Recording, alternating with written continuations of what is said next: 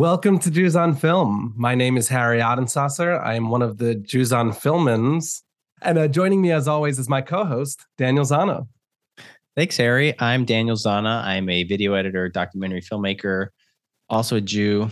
Our guest today is a contributing editor at E Jewish Philanthropy and a TV columnist for J, the Jewish News of Northern California. She's also one of the hosts of The Bagel Report, a podcast about Jews and entertainment. Esther Kustanowitz, welcome to Jews on Film.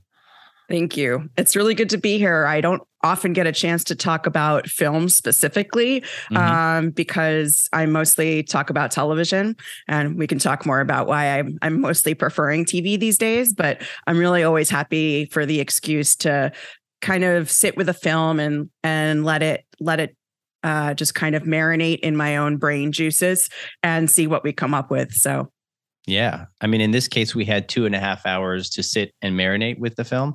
Uh, today, we'll be discussing The Fabelmans, directed by a small filmmaker you may have heard of called Steven Spielberg. And he's uh, up and coming. up, yes, definitely up. Not many coming. people know about him yet, but you guys are in the know. You heard it here but first. an electrifying debut, I would say. Yes. Yeah, not bad for a first for a first outing. Yeah. Um, before we dive into the film, you know, we we often ask a few questions, but this is kind of a special episode at least for me, this was I I want to say this was maybe my first film kind of in this whatever era we are in right now. It's it's been my first like in-person theater going experience for uh for a while. So I kind of wanted to talk about how that experience was for everyone. Um, I went with past guest of the show, Yuli Mazanovsky, to, to a place up here in Seattle, and I think there were maybe 15 people in the theater. Um, it was a Saturday night showing, and uh, it was good to see it on the big screen. Yeah, I don't know. How about you, Harry, yeah. Esther? What were your experiences I Steven, like? I think Steven would have wanted you to see it on the big screen, so I'm yeah. glad you did that for him. Um, First name basis, I, huh? Why your not? Best, your he's best mishpacha, he's family. You know, sure, it's sure, sure, like that's he's ours. He's Sammy. He's Shmuel. Shmuel. Right. Um. So exactly. yeah. So I think you know, so for me, I had been to a number of movies before. Um, I still remember the first movie I went back after uh, after COVID was was Black Widow, and there were mm-hmm. like eight people in the theater, and that yeah. was it. And I was like, this is great because like if there's only eight people in the theater, I can still go back to the movies. But you know, obviously they've become more crowded since. Um, and I, you know, the theater I went to was actually the theater on the Upper West Side because I was in New York oh, uh, okay. when I saw this film, uh, and it was the it was like the corner almost where I used to live on the Upper West Side. So that was like really kind of like a homecoming, which I think is very much in keeping with uh, the the tenor of the film, which is really Steven Spielberg kind of going back to his roots. Uh, so I felt like there was a, a parallel there for of sorts. Was it a packed house? It was pretty crowded. Um, okay. You know, it wasn't it wasn't empty for sure. Um, and I, I was reminded how old that theater is because the seats are really not comfortable anymore. Oh. And I oh. remember when it was new. So, yeah. Uh, gotcha. yeah. So, yeah. Harry, how about you? Amazing. Yeah, I, I, was telling you this before, Daniel, but I want to say this might be my fifth movie I saw in theaters this month. So I I've been back. I've been enjoying getting to the theaters. This definitely was a great crowd theater, and I'll I'll say like I've gone to a bunch of movies obviously since you know since we started going back in this whole COVID era, and I've done a couple that I was alone. I, I recently went to a movie where it was myself, and then I had a friend or a friend I would call him a couple rows ahead of me who would you know loudly interject every so often just so I wouldn't feel so alone. So that was nice, but in this movie, I really felt like it was, I mean, it's a Spielberg film, you know, so we're not going to add anything that hasn't been said about his ability to just tell an amazing, engaging audience, you know, feel good story. But it was great to be in a theater with just a lot of laughter. I, you know, that was definitely a big marker of our screening and just a lot of engagement and a lot of, you know, people, I think, connecting at the right moment. So that really enhanced my experience. And I, I want to turn this into a sort of question for you, Esther, because you know you mentioned that you've been a little bit more into TV lately than movies, and you know we're talking about how this experience was really marked by the by the theatrical experience of it all, and and you know what that means. But can you expand a little bit on what you meant, what's going on in TV right now that's different, and you know why could a movie of like this or could this story have been better suited to that? Well, you know, I, far be it for me to tell us uh, Steven Spielberg where his pro- where his creative products should live. When when he listens to this, maybe he'll uh, right. send us some fan right. mail in response. Or next time I see him at Shul, he came to exactly. car services for Rosh Hashanah, and oh, he read the new Colossus, which is that Emma Lazarus poem that's on the base of the Statue of Liberty, as mm, like wow. from the Bema. And they just called him up. They're like, uh, "Can we have Steven up here?" And uh, my my friend and co-host for the Bagel Report, Erin Ben-Moche, was sitting next to me, and she's like, "Steven," and I was like, "Why? Do you know Steven?" And she was like, "Esther, Steven," and I was like, because everybody was wearing masks, and he was just this old Jewish guy on the Bema. So, like, you know, uh, what what did I know? But apparently. Um, wow. Anyway, That's so awesome. yeah, I'll tell him next time. Next Please. time I'm in Shul, like where his creative products should live. Um, but in in general, one of the things that has really uh, captured my interest about television um, is both that there's more opportunities with with the central characters so that we get to know them a little bit better mm-hmm. and we also get to know the world that they live in better as right. well so so if a character in a in a film is jewish they have to establish it either right away or it's blink and you miss it and this was kind of I mean, obviously, being Jewish is a very, very big part of the Spielberg story, and I guess we'll get into that when we talk about the content of the movie itself. But um, I really enjoy the deepening of the characters, where there's a character who emerges with a bit of wisdom or uh, a center of meaning that's based in Judaism. Um, we see a lot of it in in like supernatural style uh, TV shows where they can always pull out a Dybbuk or a golem or something right, like yeah. that, um, which is which is it's fun, but you know it's it, it can be just monster of the week uh, unless they couch it in a story where there's a family tradition and you know there's you know persecution that the family always remembers but that they have protection that they can protect themselves. And so that's why the golems in their family. So like you know i think that there's a lot of opportunities for anchoring characters in jewish concepts and life mm-hmm. in general and customs and calendar moments and all of that um, that you don't always get in films, uh, right. especially if it's not supposed to be a, a, quote unquote Jewish story. Obviously, Yentl is a little Jewy. uh, the Frisco Kid, you know, you can can do all that stuff, but right. you know, it has to be part of the character from the beginning. Otherwise, it seems like it comes out of nowhere. Absolutely. I'm I'm just waiting for my Uncle Boris miniseries, my eight part miniseries. I would watch that in a heartbeat. Yeah.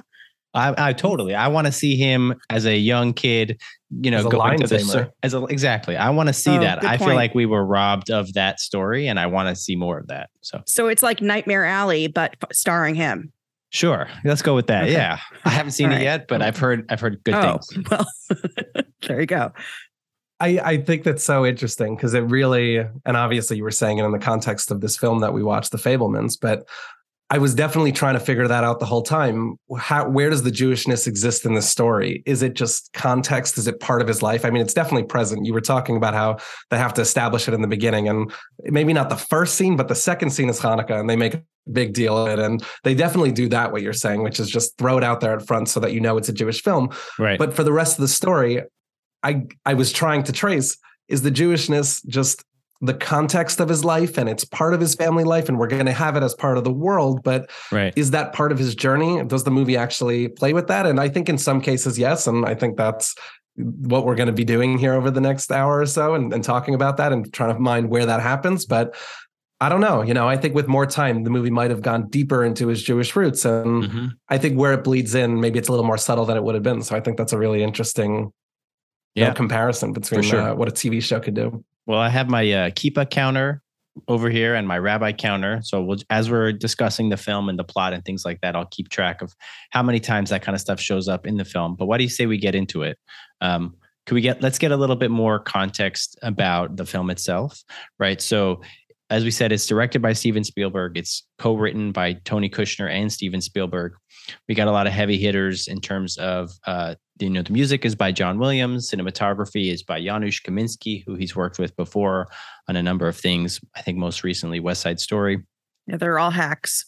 Yeah. Just a bunch of hacks. Yeah. First timers exactly. out of the gate. Right. Getting exactly. lucky. Right. It's unbelievable. How, you know, but uh and then uh, you know with the cast we have uh Gabriel LaBelle as Sammy Fabelman, Paul Dano as his dad Bert, uh, Michelle Williams as Mitzi, Seth Rogen as uh, Bobby, Uncle Bobby, and then Judd Hirsch as uh, Uncle Boris, as we talked about. So, um, you know, I think what I had heard was, or what I had read about was that the film, I think, I forget on a previous film, they had like discussed Steven Spielberg and Tony Kushner. I think they worked on Lincoln together and they discussed the idea of this film of wanting to do like a personal film. And um, I think, you know, at some point they had started writing some drafts and things like that and went back and forth. So it's been on his mind for a while um, to make this sort of intensely personal film. And I, I think now was the time to do it. Um, at this point, both of his parents had passed away. So I know that he, I wasn't sure if that was like a conscious choice to kind of like wait till they're gone to kind of tell their story.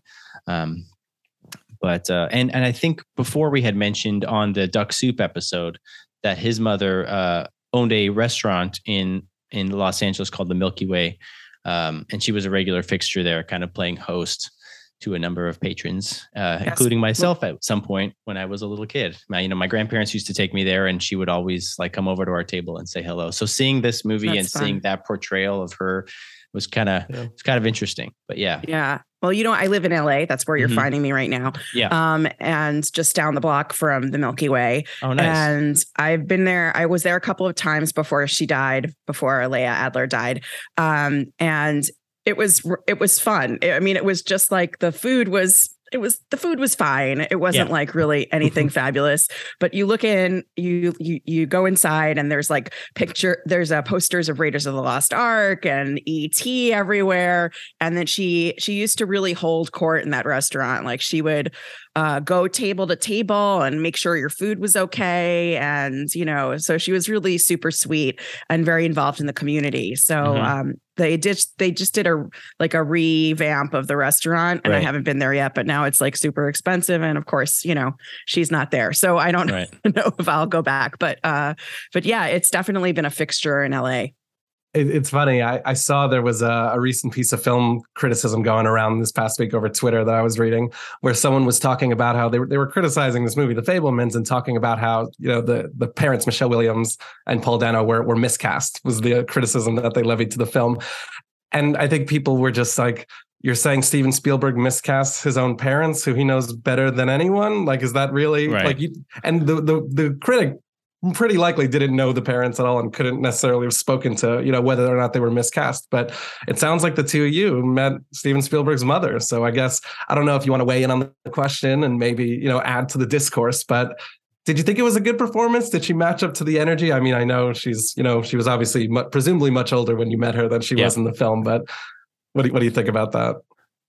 I mean like the hairstyle was pretty spot on like like that sort of I don't even know if it was like a bob or a pixie cut. Like that hair was like pretty accurate. And like the, I remember she used to wear like overalls quite a bit, like denim overalls. Hmm. So it was kind of accurate in that, uh, yeah, in that, that, regard. That feels in spirit. Yeah, I mean, I'll she was, it.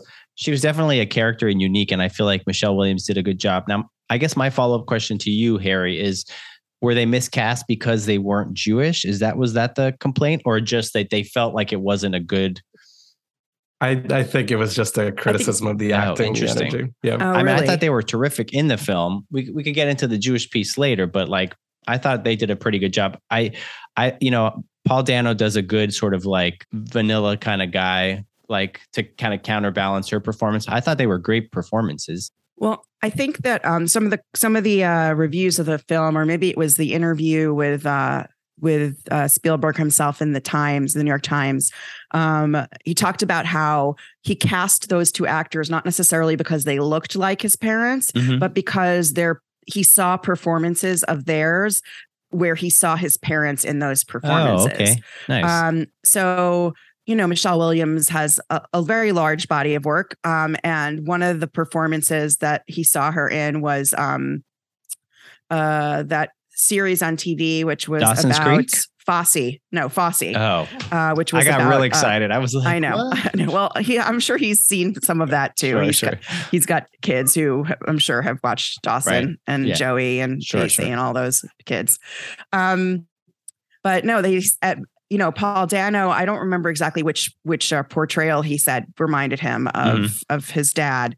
Um, but you know what you were saying about Paul Dano is he does like kind of like a like a battered everyman, but with yeah. like a but with like a an a capacity for uh, either an emotional breakdown or um, or a violent streak that he's suppressing.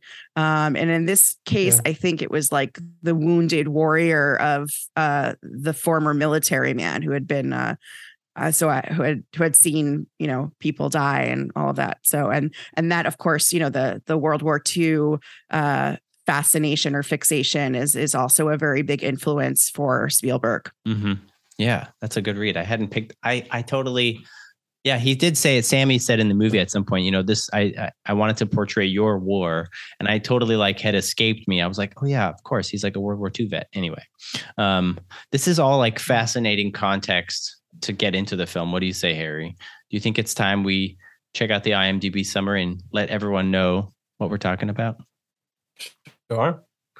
So, uh, growing up in post World War II era Arizona, young Sammy Fabelman aspires to become a filmmaker as he reaches adolescence, but soon discovers a shattering family secret and explores how the power of films can help him see the truth.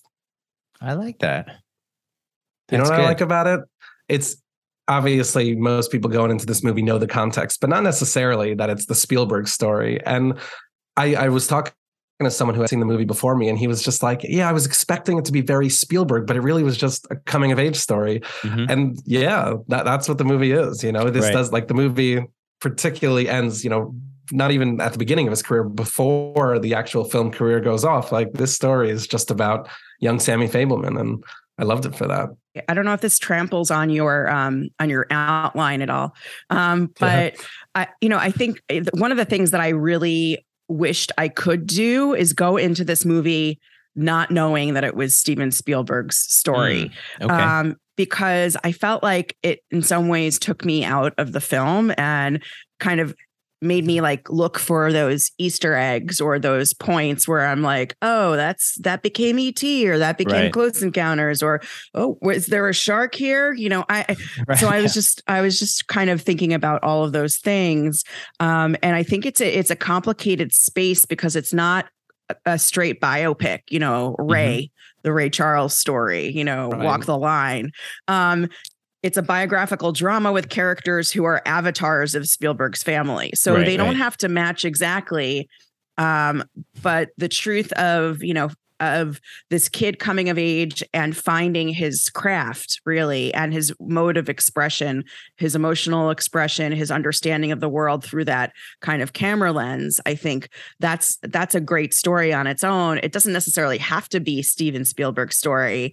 Um, but you know we know that it is. So we go into it with that right. and we say oh what what a brilliant young kid this was. This is great. And then you're like but it's steven spielberg. Of course he was brilliant. But then it's just like you know it's about the parents and how they either encourage or discourage his developing this clear gift for seeing the world through the camera. So um I I did enjoy that that element of it, um, but there were a couple of times where I just wished I wasn't asking myself, did this really happen? Did this really happen?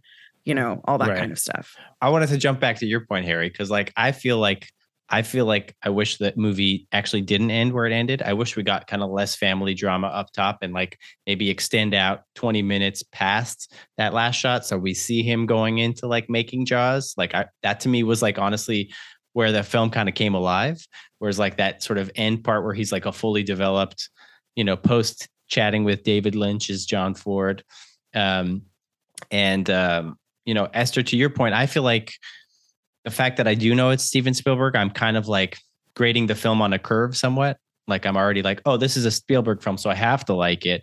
But like I was saying, you know, I honestly felt, you know, this doesn't weigh into my you know grade of the film itself as a Jewish film, but like parts of the film, I was just like not so thrilled with. I just felt they were like a little um what's the word i'm looking for? Indulgent and like it just felt kind of long in parts. It kind of dragged a little bit. Um and i could see harry's got steam coming out of his ears but it's true man. That's just how i felt you know? Like i feel like because it's steven spielberg we have to give it a little bit more credit than if someone else told the same story so anyway just to just to speak to both of your points. But go ahead, Harry. Yeah, I look, you anticipated it a little bit, but yeah, I, yeah, I think yeah, I'm with Esther on this one that I okay. think the movie works so well not in spite of Steven Spielberg. I mean, he directed it fantastically, mm-hmm. but. I, I, felt myself walking out of the theater, and this is like what you were saying, Esther, about you know wanting to know what happened.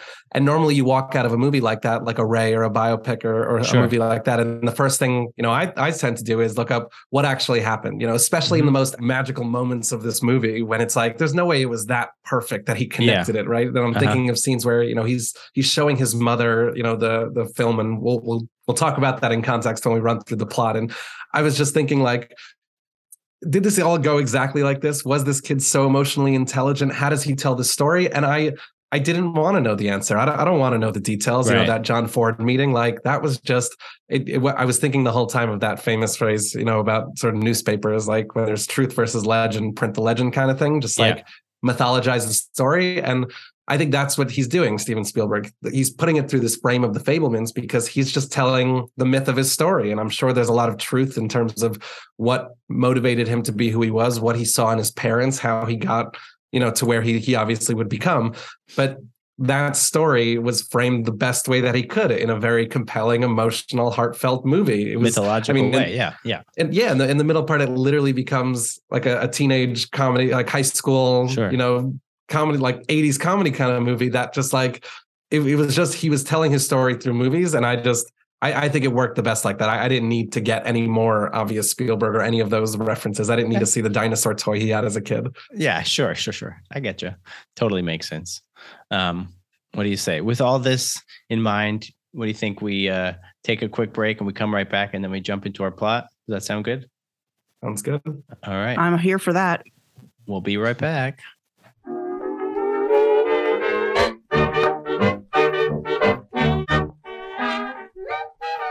Welcome back to Jews on Film. We are here with Esther Kustanowitz talking about the film The Fabelmans. Harry, do you want to get us kicked off with the plot of the film? The movie opens and a young Sammy Fabelman goes with his parents to see Cecil B. DeMille's The Greatest Show on Earth. And he's both mesmerized and scared by the movie, but specifically the train crash sequence in it. So for Hanukkah, he asks his parents for a model train set, and we have this great montage where he gets a new train each night, and ultimately has a full has a full train car, and uh, and he he assembles this this toy. So his mother Mitzi, who's played by Michelle Williams, as we mentioned, recognizes that what Sammy really wants is control over what he's afraid of. He's been kept up by nightmares of this train sequence, and she encourages him to recreate the film and recreate the crash sequence with his model trained. She gives him a camera and has him film it. He does so. He falls in love with filmmaking. And through this opening montage, we kind of witness him falling in love with movies and creating a lot of home videos with and for his family. Yeah. I mean, I, I love this sort of montage of like, we go from like very primitive kind of train accidents, recreating that scene from the greatest show on earth, uh, to then like graduating to like mummy movies where they use the toilet paper and then they're using like ketchup and whatever to like recreate like a dentist scene. I thought it was really cute. And I think this is one thing I don't know if it's a Jewish thing or not, but just like the, his sort of progression as like a filmmaker going from like the very most basic camera and the most basic film that he's creating to then sort of the end of the film where he's doing like slow motion shots and he's cutting shots together and really telling a story with like nice titles and everything. And it was kind of cool as an editor to kind of see the progression from something so basic to something that is, you know, evoking emotion and even making the jocks cry. So, any thoughts on this first part? Esther? Yeah. I mean, first of all, I think it's really valuable to hear your your perspective as a film editor because, you know, obviously I I work from like story and character and you work from like you can appreciate the technical wizardry and mastery in a different way than than I can for sure. Um and I, I don't know about you, Harry. I don't know much about, but I know that you're already offended by this this this uh, hot take, and and we'll see if we can uh, if we can offend you a little bit more before we're done, because that's yes. that's part of the Talmud of like mm-hmm. discussion of films is that we can all encounter the same text and come away with you know kind of different perspectives. Um, so I'll say that like since we're going chronologically, I'll, I'll, address you know kind of the early the early Jewy moment in the film, which mm-hmm. is uh, the approach to the house, and you know which one is ours. It's the one without any lights, right? So in you know, having seen this and the it's the only dark house on the street. Um, and for Hanukkah, what he wants is Christmas light. I did a little bit of research because I remembered a story and I was trying to find it, and I found it in a in a book called Stars of David, uh, which is a 2005, I think, or six book by uh, Abigail Pogrebin. Uh, she's a writer, for, wrote for the New York Times for many many years, um, and she interviewed a lot of uh, celebrities who were Jewish about their Jewish And I'm just going to read this because I I found the story and I think you'll find it uh, you'll find it uh, familiar.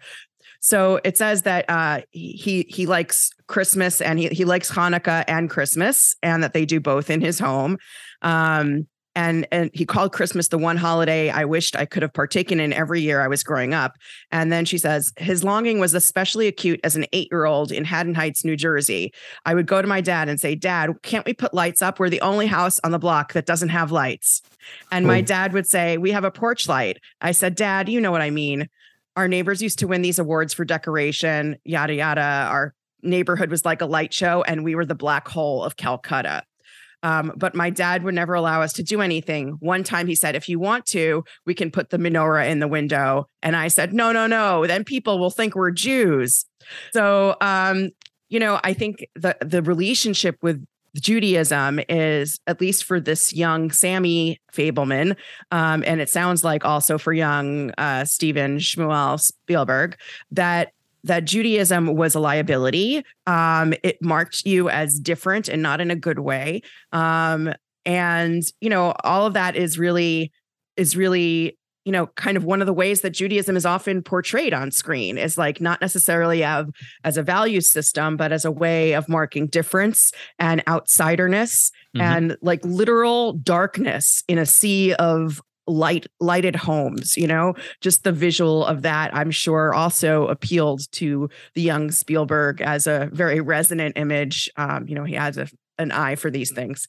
Yeah. Um, and I, I did like the the marking of time, the passage of time marked by Hanukkah candles.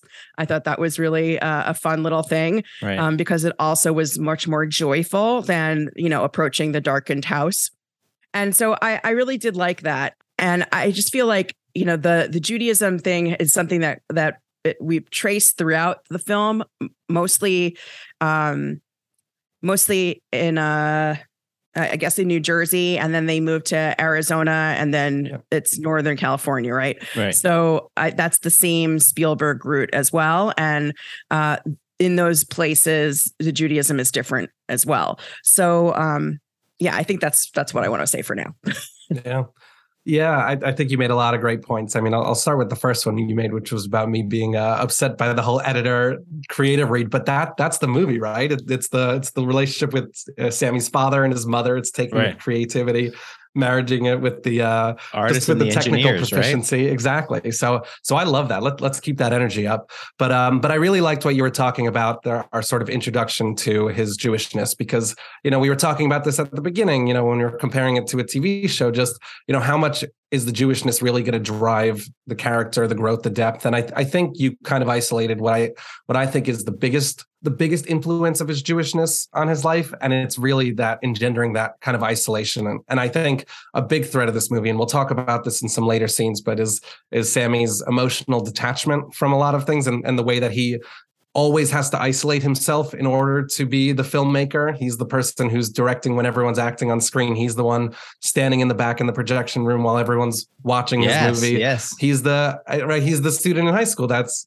you know, isolated for his Jewishness. Loner, so introducing yeah. that to us at the beginning, I think is is really how the Jewishness is used, which I agree with you is is is not necessarily the most positive read, right? That's the association that, that I've definitely seen, especially in a lot of, you know, it's, it's the holiday season and it's the Hanukkah Christmas time of year. And that's kind of the read you see in any Jewish story that takes place that's centered on this time is that isolation. But what I did really like is that the movie, I think, introduces us to the Jewishness both on that on that one front of this sort of recognizable to the audience. Look they're the isolated community. They also do a little bit of healthy exposition in the car. They're kind of explaining that oh you're you're not going to have christmas. You're the jew. But but then what the film does which i also really enjoyed was uh, once it's once it's done kind of explaining to the to what we'll call the lay audience, you know, what what it means to be Hanukkah Jewish, gives a little bit of that. I think it starts to up its game a little bit. I think when you have that sequence, which you spoke about, which I loved, when they kind of edit us through the eight nights of Hanukkah, you see them lighting another candle. He gets another right. train.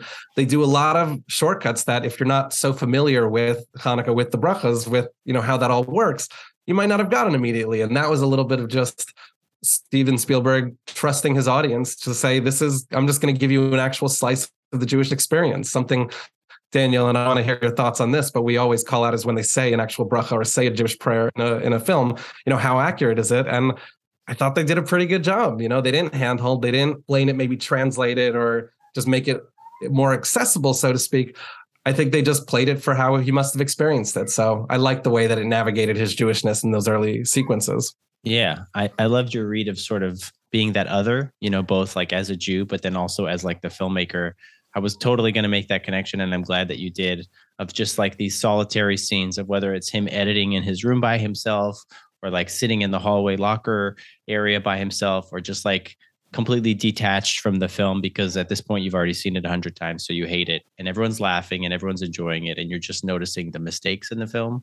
Like that is mm-hmm. that is real. Spoken like an editor. I can relate to that. Um, but yeah, I thought the I thought the the beginning part was great with the lighting of the menorah and things like that. I did notice a little bit with Paul Dano. You know, there was like a little learning curve there, but I'm not going to nitpick so early in the in the film uh, summary. Yeah. I did want to see if we could um, move it on to the next beat, if that's all right, because it's a long movie.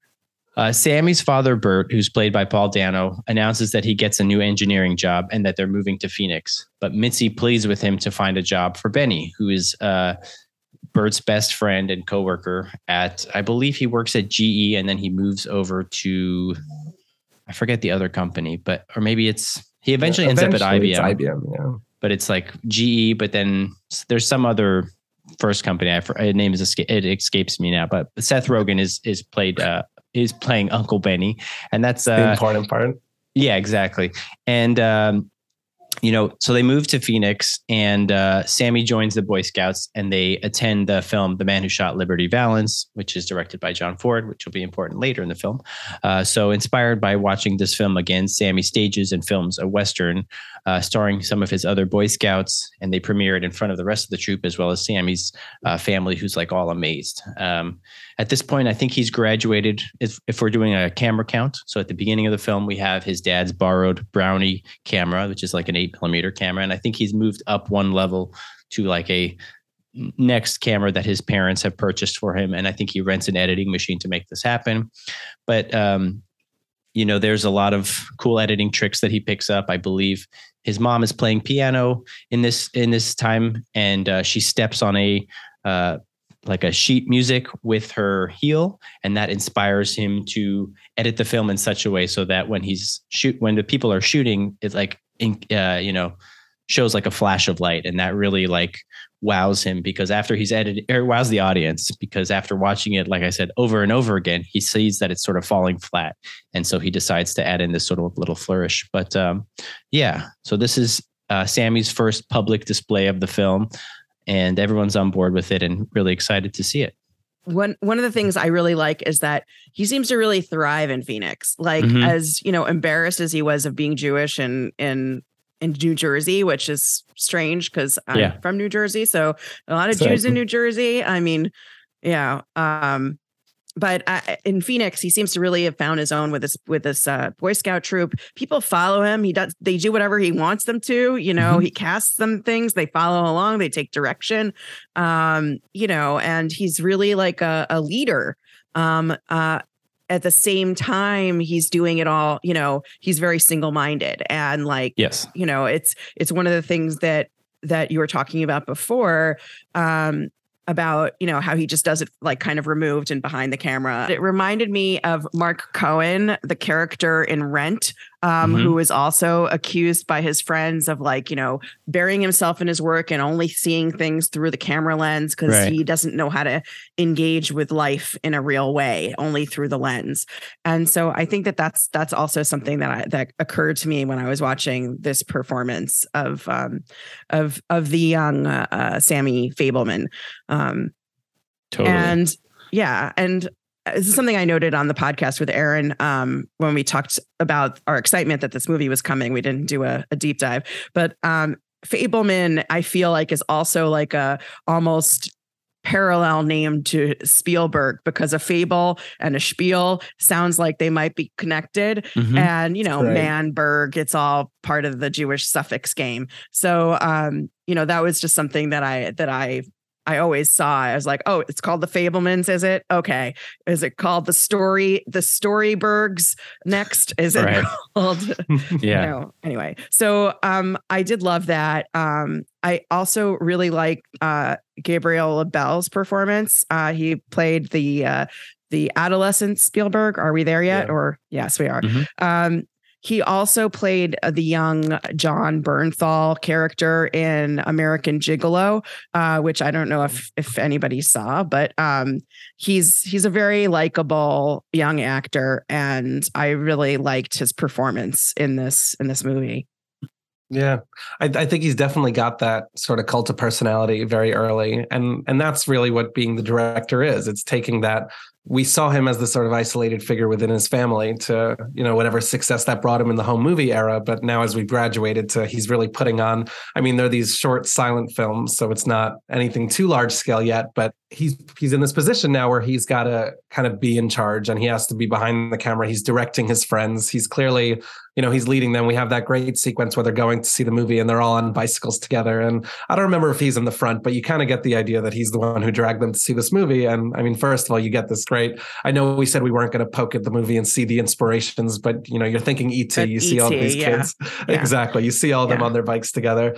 But I think this begins everything that we're saying about the uh, detachment that he now feels. Like one of the one of the threads also in that moment we we see him kind of bike past um like a, uh, there's a girl in their grade i think and all his friends are kind of joking with him teasing with him that he doesn't talk to her and that he tried to talk to her. And it's almost like what you were saying about him being the director all he can see is kind of what's wrong with the shot right? She has this sort of booger in her nose. That's how they they joke with it.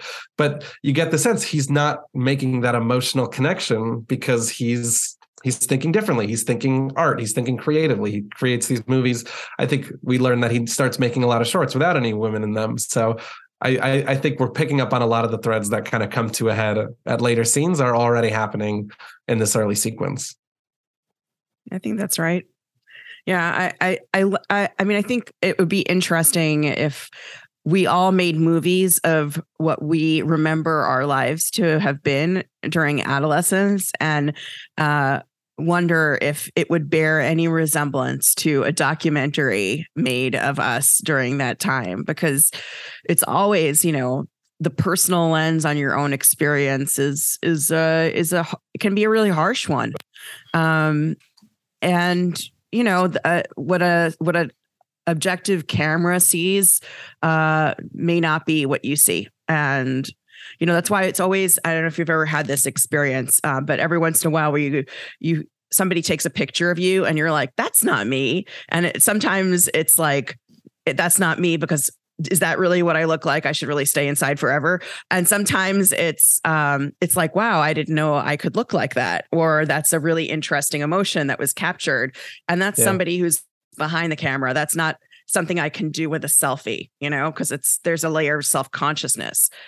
There's like a flash like when his parents are getting divorced, like towards the end of the film, and he sees them in the mirror and he imagines that he's like filming them getting divorced, which is just like he's he's sort of seeing everything like you said through this camera lens and sort of seeing how cinematic it would be if i like filmed my parents and even on the camping trip which we'll get to in a second like you know he's filming that and he's not really like experiencing it as much. There's very few scenes maybe like the swimming scene and like a little bit of the kumbaya singing by the fire that he's actually like sort of engaged in what's going on and they make the point early on with that first you know kind of obsession with the train mm-hmm. um you know that what he's really trying to do is control the things that frighten him uh so seeing that train like get hit uh, the car get hit by a train on a train right. track in a movie was just like so ter- it really rattled him right. and the question of how could he control that feeling is if he could understand how it was achieved visually and so i think that that's the lens that we're meant to understand he takes in terms of um, interpreting these things that are really just too big to deal with um, whether it's bullying or you know war or which is i guess bullying is a kind of war. Um, but or or or girls like you know just not knowing how to talk to to girl to, to young women. So i think that and and certainly once his um you know once his parents start having trouble kind of trying to capture parts of uh trying to capture the relationship so that maybe he can save it um but also just so that he can feel some sort of control over what he's seeing and experiencing yeah, I, I think that's so interesting. You know, talking about actually trying to save it and, and whether he wants to affect change. Because when I was thinking about that early scene with the train and, and kind of when he refilms the the crashing sequence, in some ways I expected he wanted to get the train so that he could film a sequence where the train doesn't crash, where the car drives right. out of the way and maybe things are all okay. But that's not what he's trying to do with his movies. He's not trying to play, you know, magic imagery trick and, and rewrite the narrative it's it's almost the way that he can process it's you know controlling for him is just about processing what's happening. And when like you were mentioning daniel and i was excited to talk about that scene when we get up to it so we'll cheat now and then go back to it but mm-hmm. when he's when he imagines himself filming his parents telling them about the divorce he's not stepping in. He's not thinking how can we change this? What could have been done? But it's just let me process this with my camera and then maybe later get to it. And i think that's his relationship with the young girls we were talking about where at this point in his in his young life he's not processing. He's he's almost gathering information and you know we'll see what happens obviously later with his relationships but it's it's very observant. It's very much based in in reaction right? And, mm-hmm. and reaction shots become a huge plot point in the film later on. Right. You film first and then you edit and then you create the story you know? You have to like process it all. Um do you want to talk about the camping scenes Ari? Following this whole Boy Scout scene where he shows the film, we we follow the Fabelmans as they go on a camping trip. So first we see in the car on the way there, Bert and Sammy have an important conversation about Bert becoming a little bit more critical of all the money that Sammy is spending on what he calls an expensive hobby that's not going to produce anything real. But at the same time, they try to connect over what Sammy is trying to do, but it still sets the stage for a little bit of their strife later on. But once they actually arrive at the campsite, we see the Fabelmans. They're having fun. They're going on these big swings and having a great old time on this camping on this camping site. And, and one scene I want to call out is they sit down by the campfire. And I wanted your help, the two of you, if you recognize the song or the I, I called it almost like Grauman esque. And I, I, want to say Yiddish. I don't want to tell. It might it be another language. Russian. Could it be Russian? It didn't it's, sound Yiddish to me. All right, so maybe that was my Jewish lens working a little too hard. Because I, I feel like know. Seth Rogen was like making fun of some of the jokes around like the uh, you know, he was like improvising a little bit and doing like Russian references in it. So that was my assumption. I could be wrong though.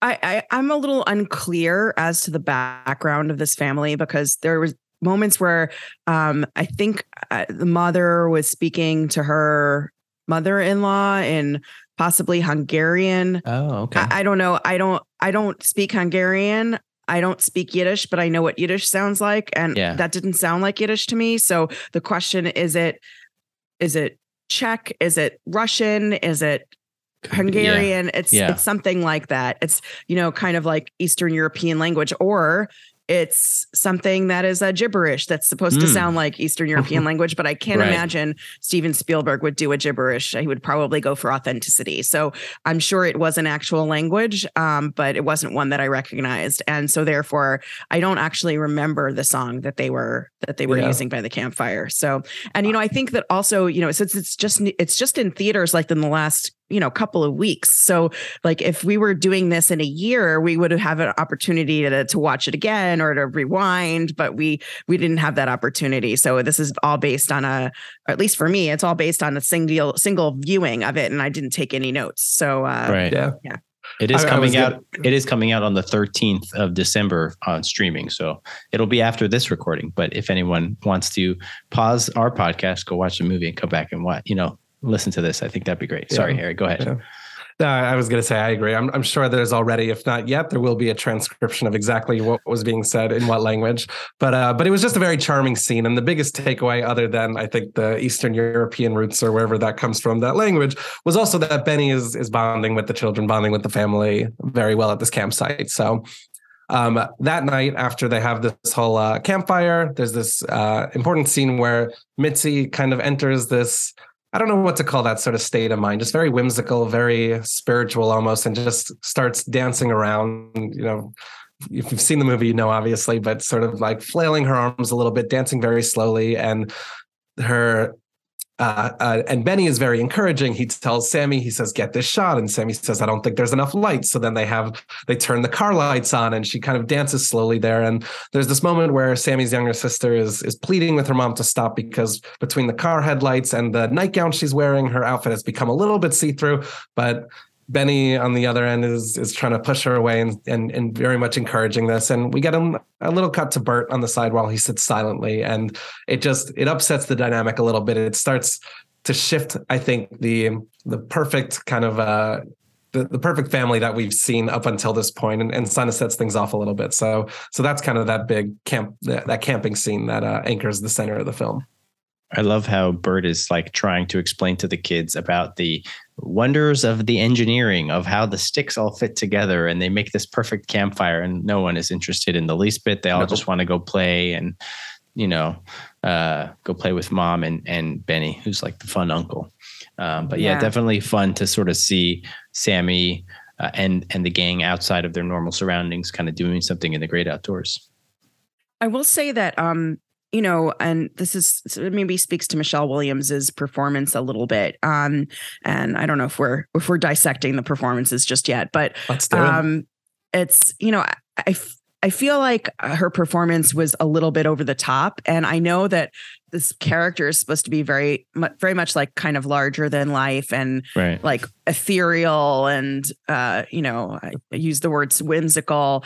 Um, I would say a kind of slightly unstable. Um, I would say an artist. I would say uh, felt kind of trapped in her own life and only at various points experienced moments of release and um, and uh, freedom. And I think that the um, the fire scene is is one of those where she kind of feels very artistic. She feels um, attractive. Uh, she feels um, kind of like an object in a in in a way that she finds empowering, or she feels free and um, you know even what you what you said is like what she's wearing is it's a very it's very diaphanous and like you can really see see yeah. right through it and um and you know her approach is very is like she doesn't care um she's just fla- use the word flailing, but like, you know, I would say more like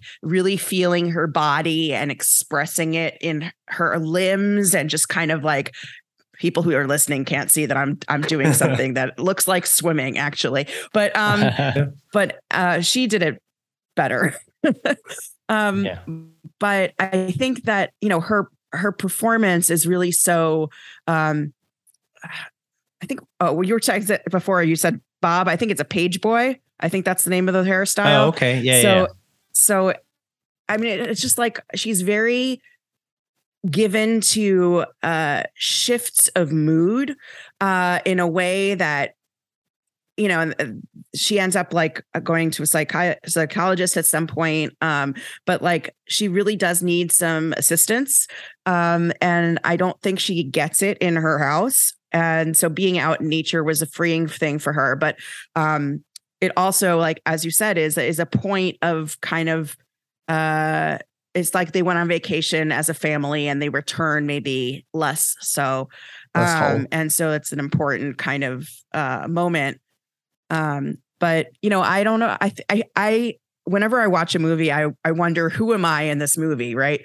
Um, and I don't know if this this is a game other people play, but for me, it's never the it's never the main character. It's always some some weird side character. So for me, it was his sister who was like trying to get her to stop dancing because you know she was so like that's that's kind of like the the sister was like, "Come on, just do do the normal thing, you know, or or we can see we can see through your dress. Like it's it's embarrassing. Come on."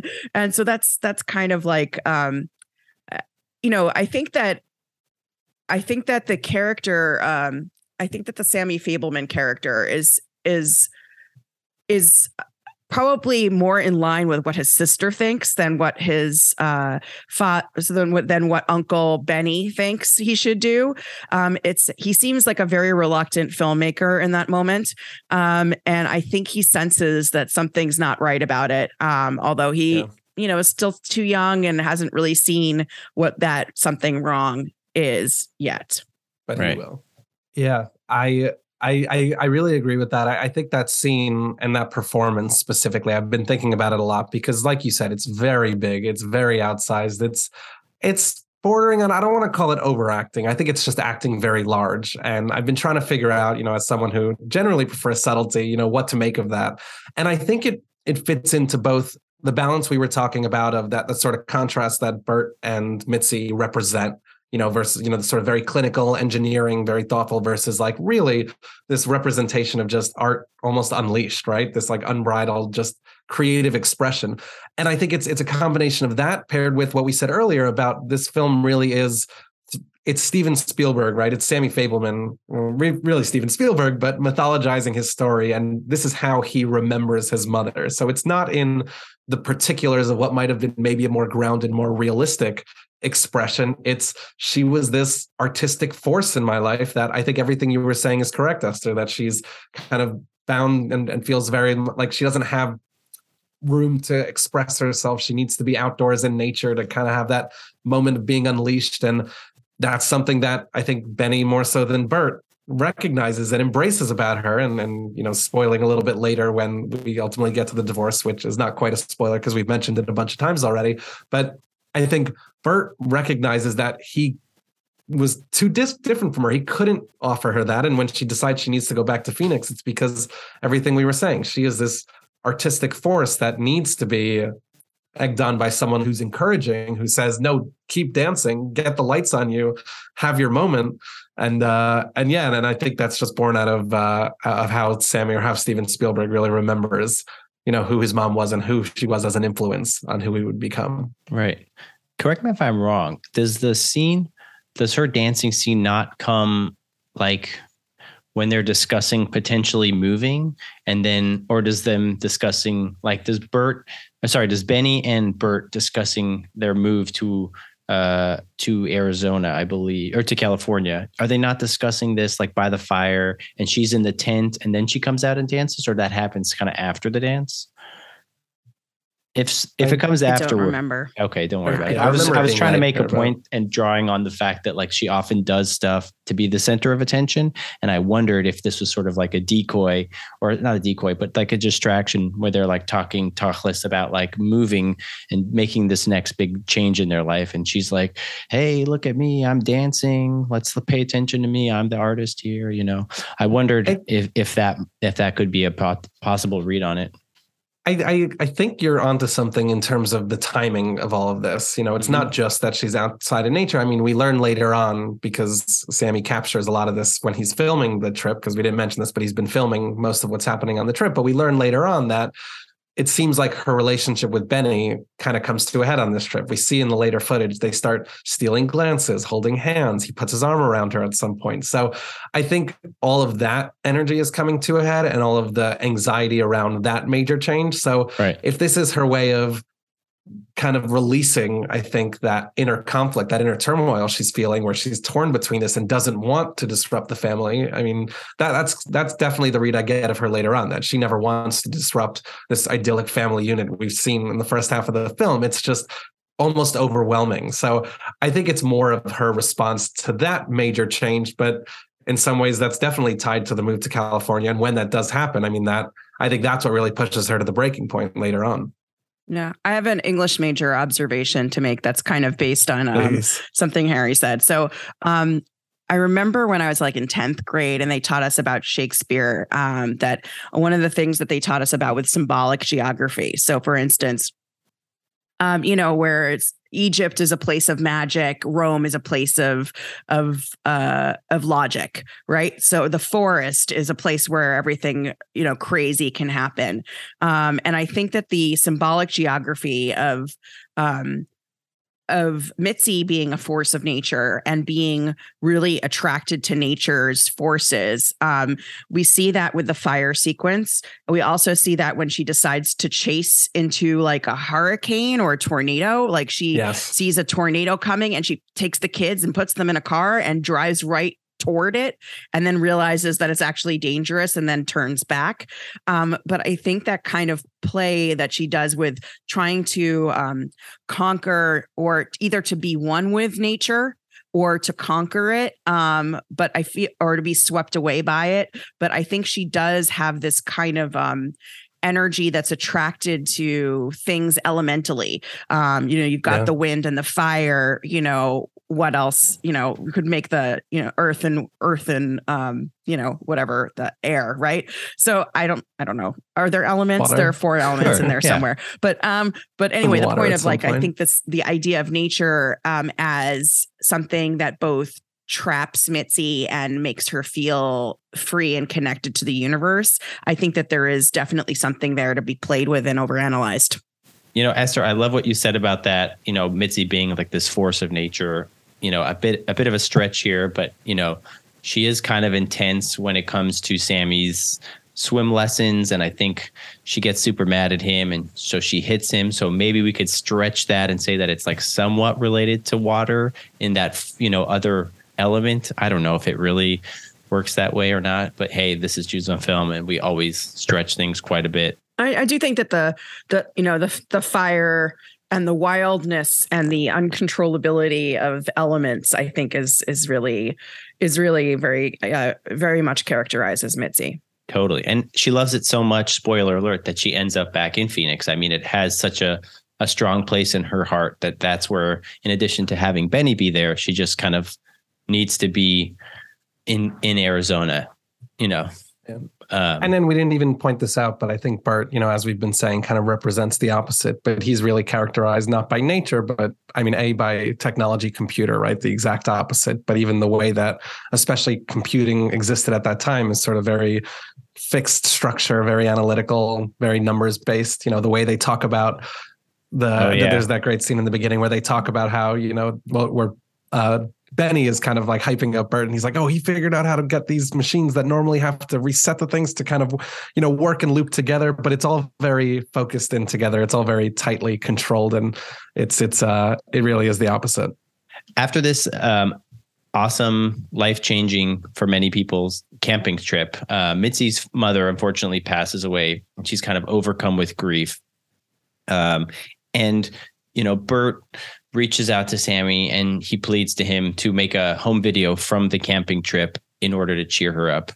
Um, you know, Sammy realizes that this is sort of at the same time as when he's planning to shoot his World War II epic film, his next one. Um, so he's kind of wrestling with that. But all the while, Uncle Boris, played by Judd Hirsch, shows up and sort of amazes Sammy and the family with the stories of the circus. He was a a lion tamer in the circus, and then he kind of made his way into Hollywood, into the pictures, and he kind of explains to Sammy, you know, all sorts of things. He passes on so much knowledge. But right before bed, Boris lectures Sammy on the sacrifices an artist needs to make and the costs to the family. You know, he says something like, "Art and family will tear you apart." I loved it. Uh, Sammy works on uh, the home video after talking with Boris and thinking about things for quite a bit, and he notices you know, as he's kind of like going through the film slowly but surely back and forth, back and forth, he notices his mother and Benny kind of ex- exchanging glances, holding hands, and like even like stealing a kiss, I think.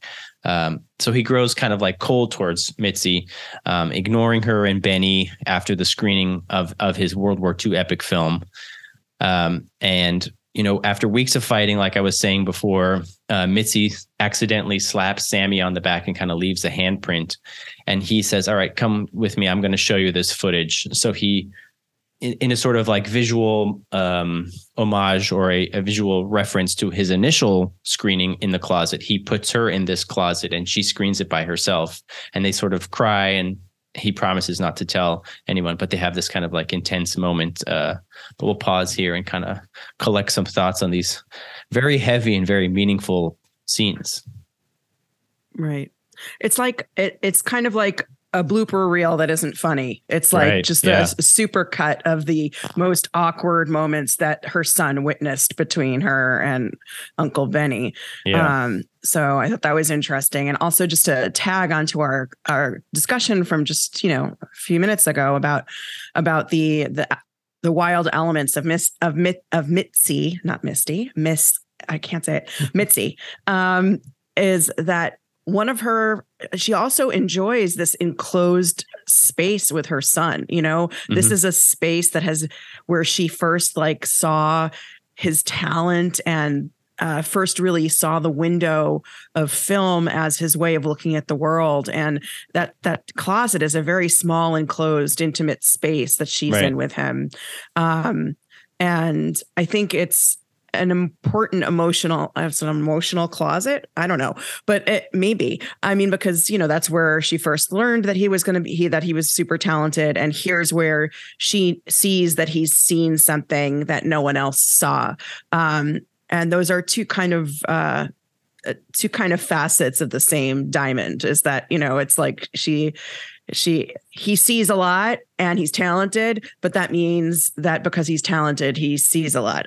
Right so um right. so and i think that that closed uh environment is very different than the wild outdoors which she feels called to the you know the big openness of arizona as symbolic geography to mm-hmm. tag back to english major corner as we say. Um so um, yeah, I think that's all. It's all interesting, and honestly, none of this is in my notes that I that I prepared. Like this is all just coming back to me Off when dome, we're talking huh? about wow. it. So, awesome. um, so yeah, it's it's really it's really fascinating to be able to do that with you two. You know, just to see how much I actually do remember uh, through my own uh, these two camera lenses here. The live in the front of my face.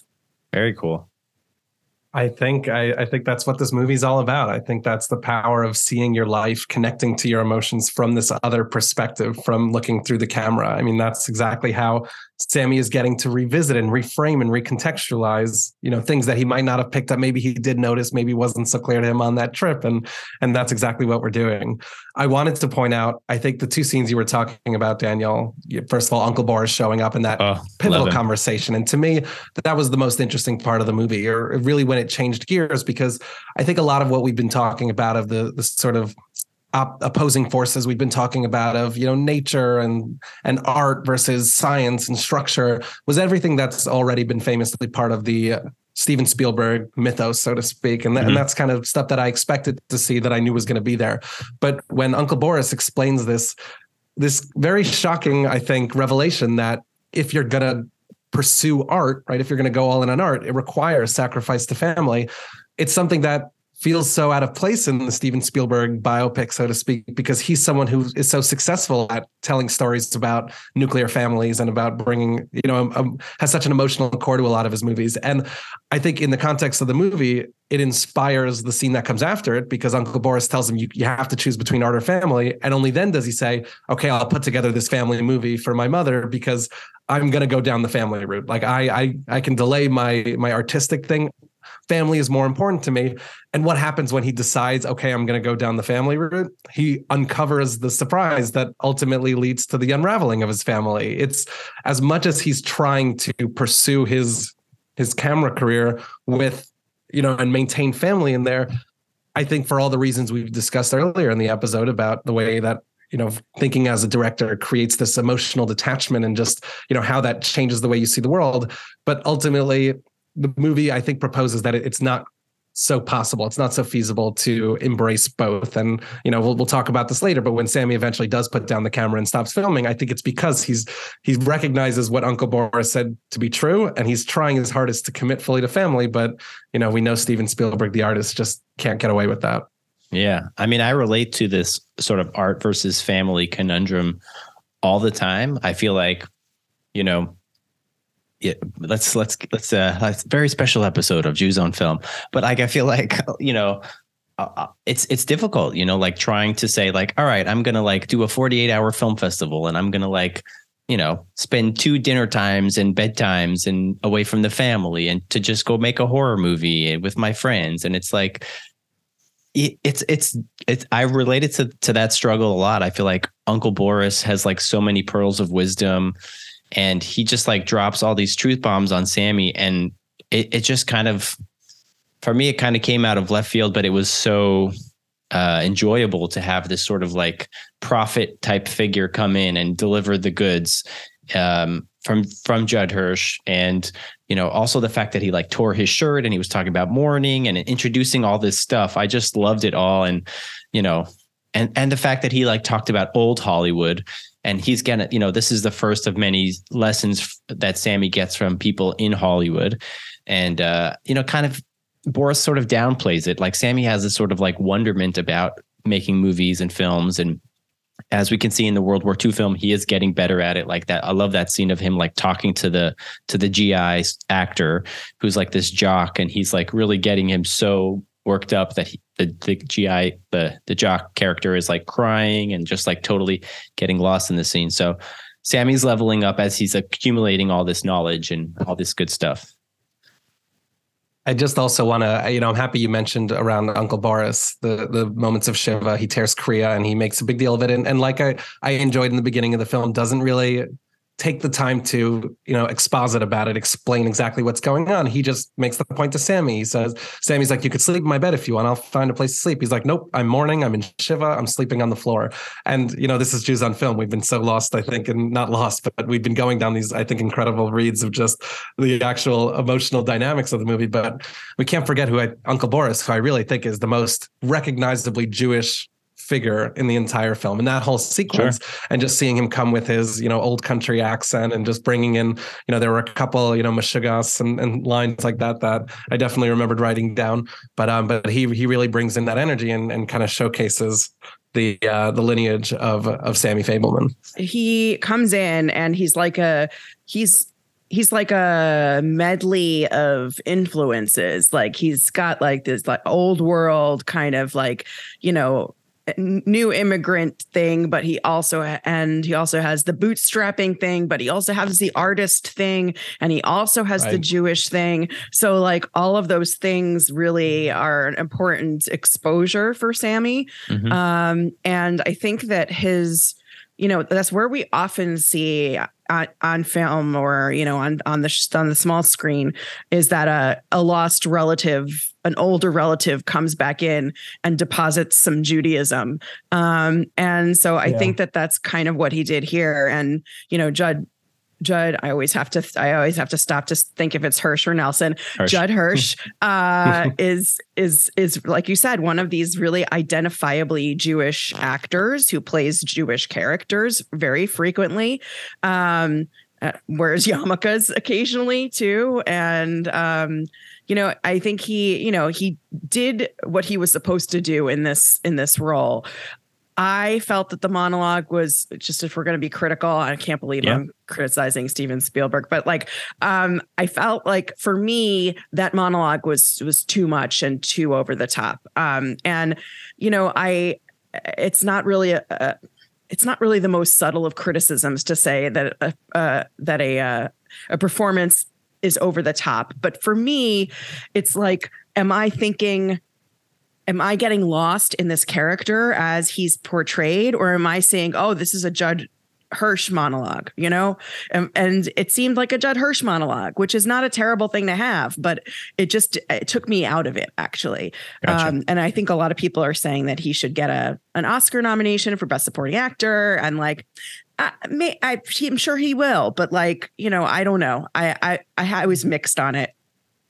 Yeah, the, the way you're describing how he just sort of shows up reminds me we don't really know who he is. We haven't heard of this character before he comes. We kind of get that glimpse of him the night before because Mitzi is awoken in her dreams by, you know, a, a call from her dead mother, this kind of, you know, the, this nightmare she's obviously having where she's her mother tells her, "Don't let in this guest." And then we don't and then the next morning we see uh, un- Uncle Boris show up to the car and then Mitzi kind of recognizes, oh, and she she exposits to the children and to the audience, of course. She says, Oh, that's my uncle. That was my mother's brother. That must Don't be the person he didn't want in. Don't let him yeah, in. exactly. He he chose art. He went in this other direction and abandoned our family. Like he really comes in as this almost device.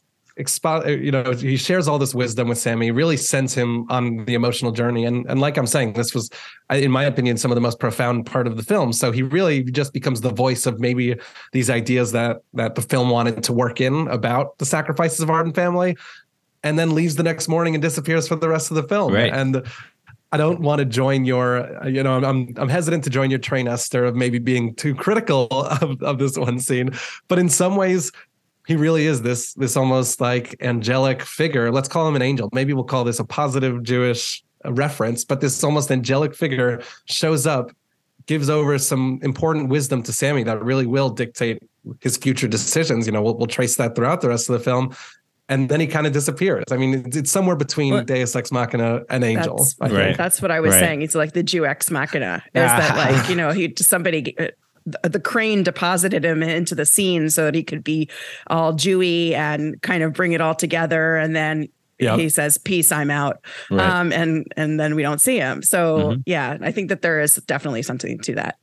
I mean, it's Yeah. like this on this, you know, Sammy's on this journey to becoming a filmmaker. And like, I feel like in these like video games or whatever, you like meet in these RPGs or, you know, the role playing games or whatever, you like encounter a certain person and you get a certain weapon and then you kind of level up and you're able to like tackle the next thing. And I feel like he gets his stuff from Boris and then that enables him to make his World War II epic and to connect with the people and to to be sort of inspired and to really I, I thought the filmmaking scenes and seeing Sammy go from like train to cowboy movie to World War II movie and to just kind of leveling up to the Ditch Day film, like he just gets better every time. And I'm and all of it is kind of like informed about like from what we're seeing. And I and I love that about it. Yeah. I think it's also true to the um to whatever adolescent stage he's in.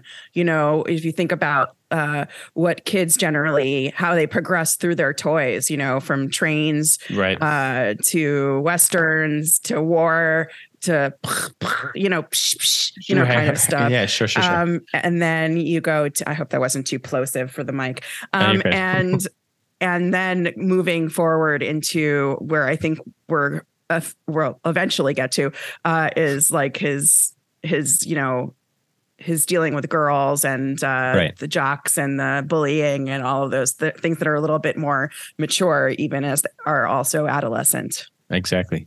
That's such a perfect segue, Esther. Harry, do you want to uh, get us on to? Uh, let's get us to California, shall we?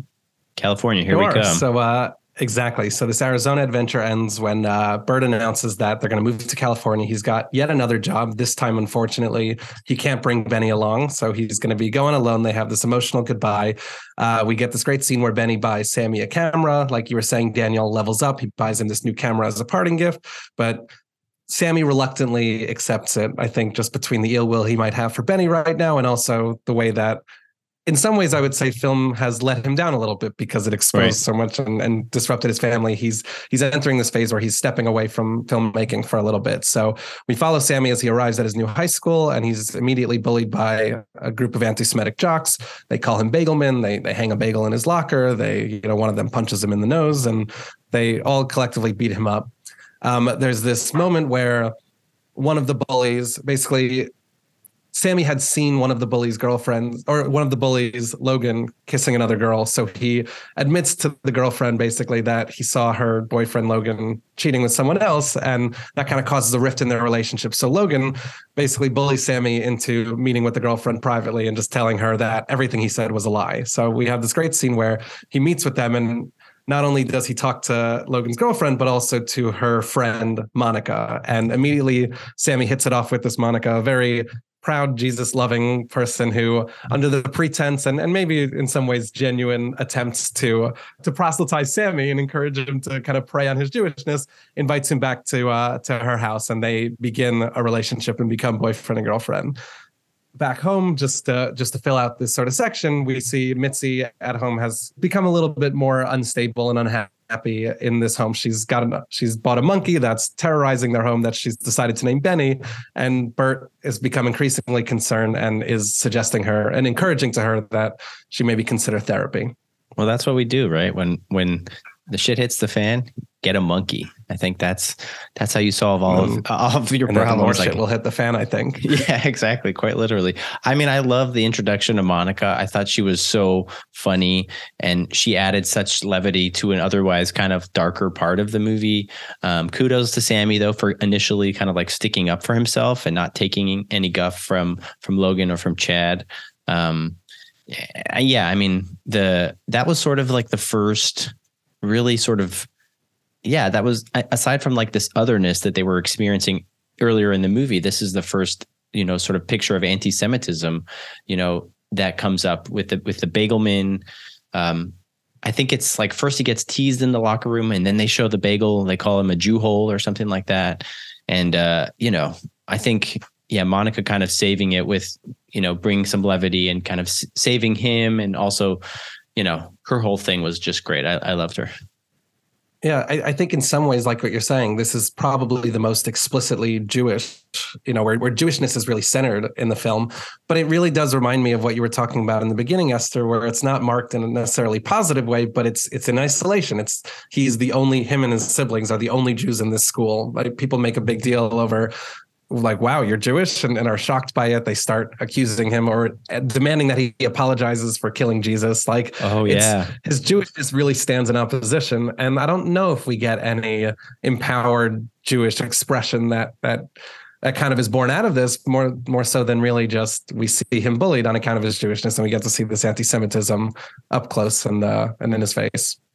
One of the things that I'm I'm just kind of thinking about now is the three locations um, that we have for the Fabelman family. Um, we've got New Jersey, where presumably there were more than one Jewish, there was more than one Jewish family, even if they weren't on in his block, mm-hmm. because we didn't really see the anti Semitic thing there that much or at all. Um, then Arizona, where we also didn't really see it as far as I can recall.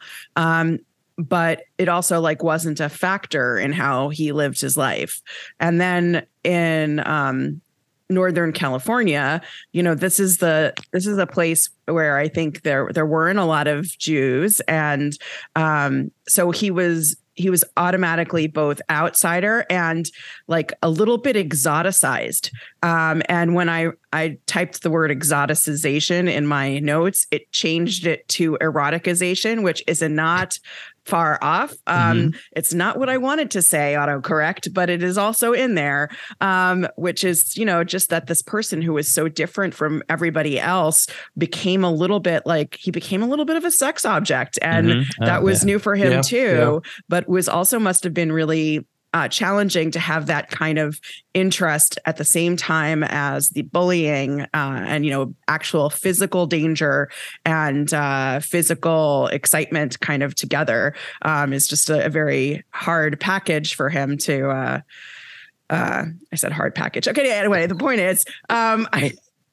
it's just a kind of those are two tensions that are sometimes difficult to hold at the same time. Sure. So yeah. I mean, they were, I remember like Monica and Logan's girlfriend were quite tickled uh, with the fact that like he's talking about circumcisions. I feel like it came up yeah. somehow in the conversation and they were just like tee and super, you know, uh, you know, intrigued, like you're saying about, uh, about his Jewish persuasion. And I think you're totally spot on with that. Yeah. Yeah. I, I, think the circumcision, you reminded me of a line that happens, I think in a later scene, but someone asks him like, are, like, since when are you Jewish or something? And he said, since my circumcision. Oh, that's what and it is. Yeah. He, and what he really does in these scenes to me adopts this very quippy, smart alecky, mm-hmm.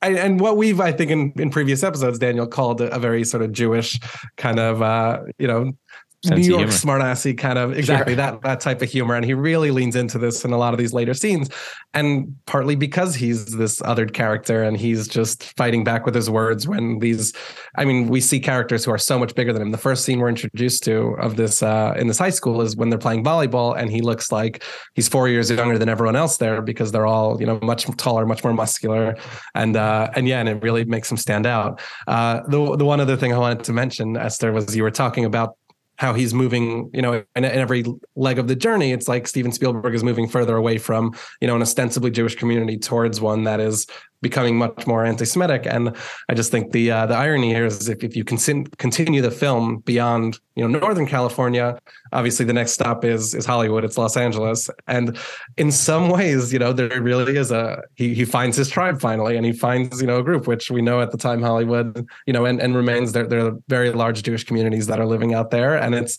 it's almost like the further he's being pushed away from you know Jersey, it's it's it's ultimately towards something, and ultimately community and isolation from other Jews, or ultimately it's isolation from other Jews that kind of pushes him towards finding this community, this artistic film community that always spoke to him for another for a number of reasons. I think that culturally that's that's very accurate. I think um, in terms of observant Judaism, in the same book that I mentioned. Um, before this uh, Stars of David book, which I think is 2007. I don't remember something something around there. Mm-hmm. Um, he talks about how um, what brought him back to his actual Jewish identity, um, you know, beyond culturally Jewish or you know knowing that the Holocaust was important or all of all those things, um, is when his uh, wife Kate Capshaw converted to Judaism when they right. were getting married. Like he kind of returned to it then uh, to accompany her on that journey.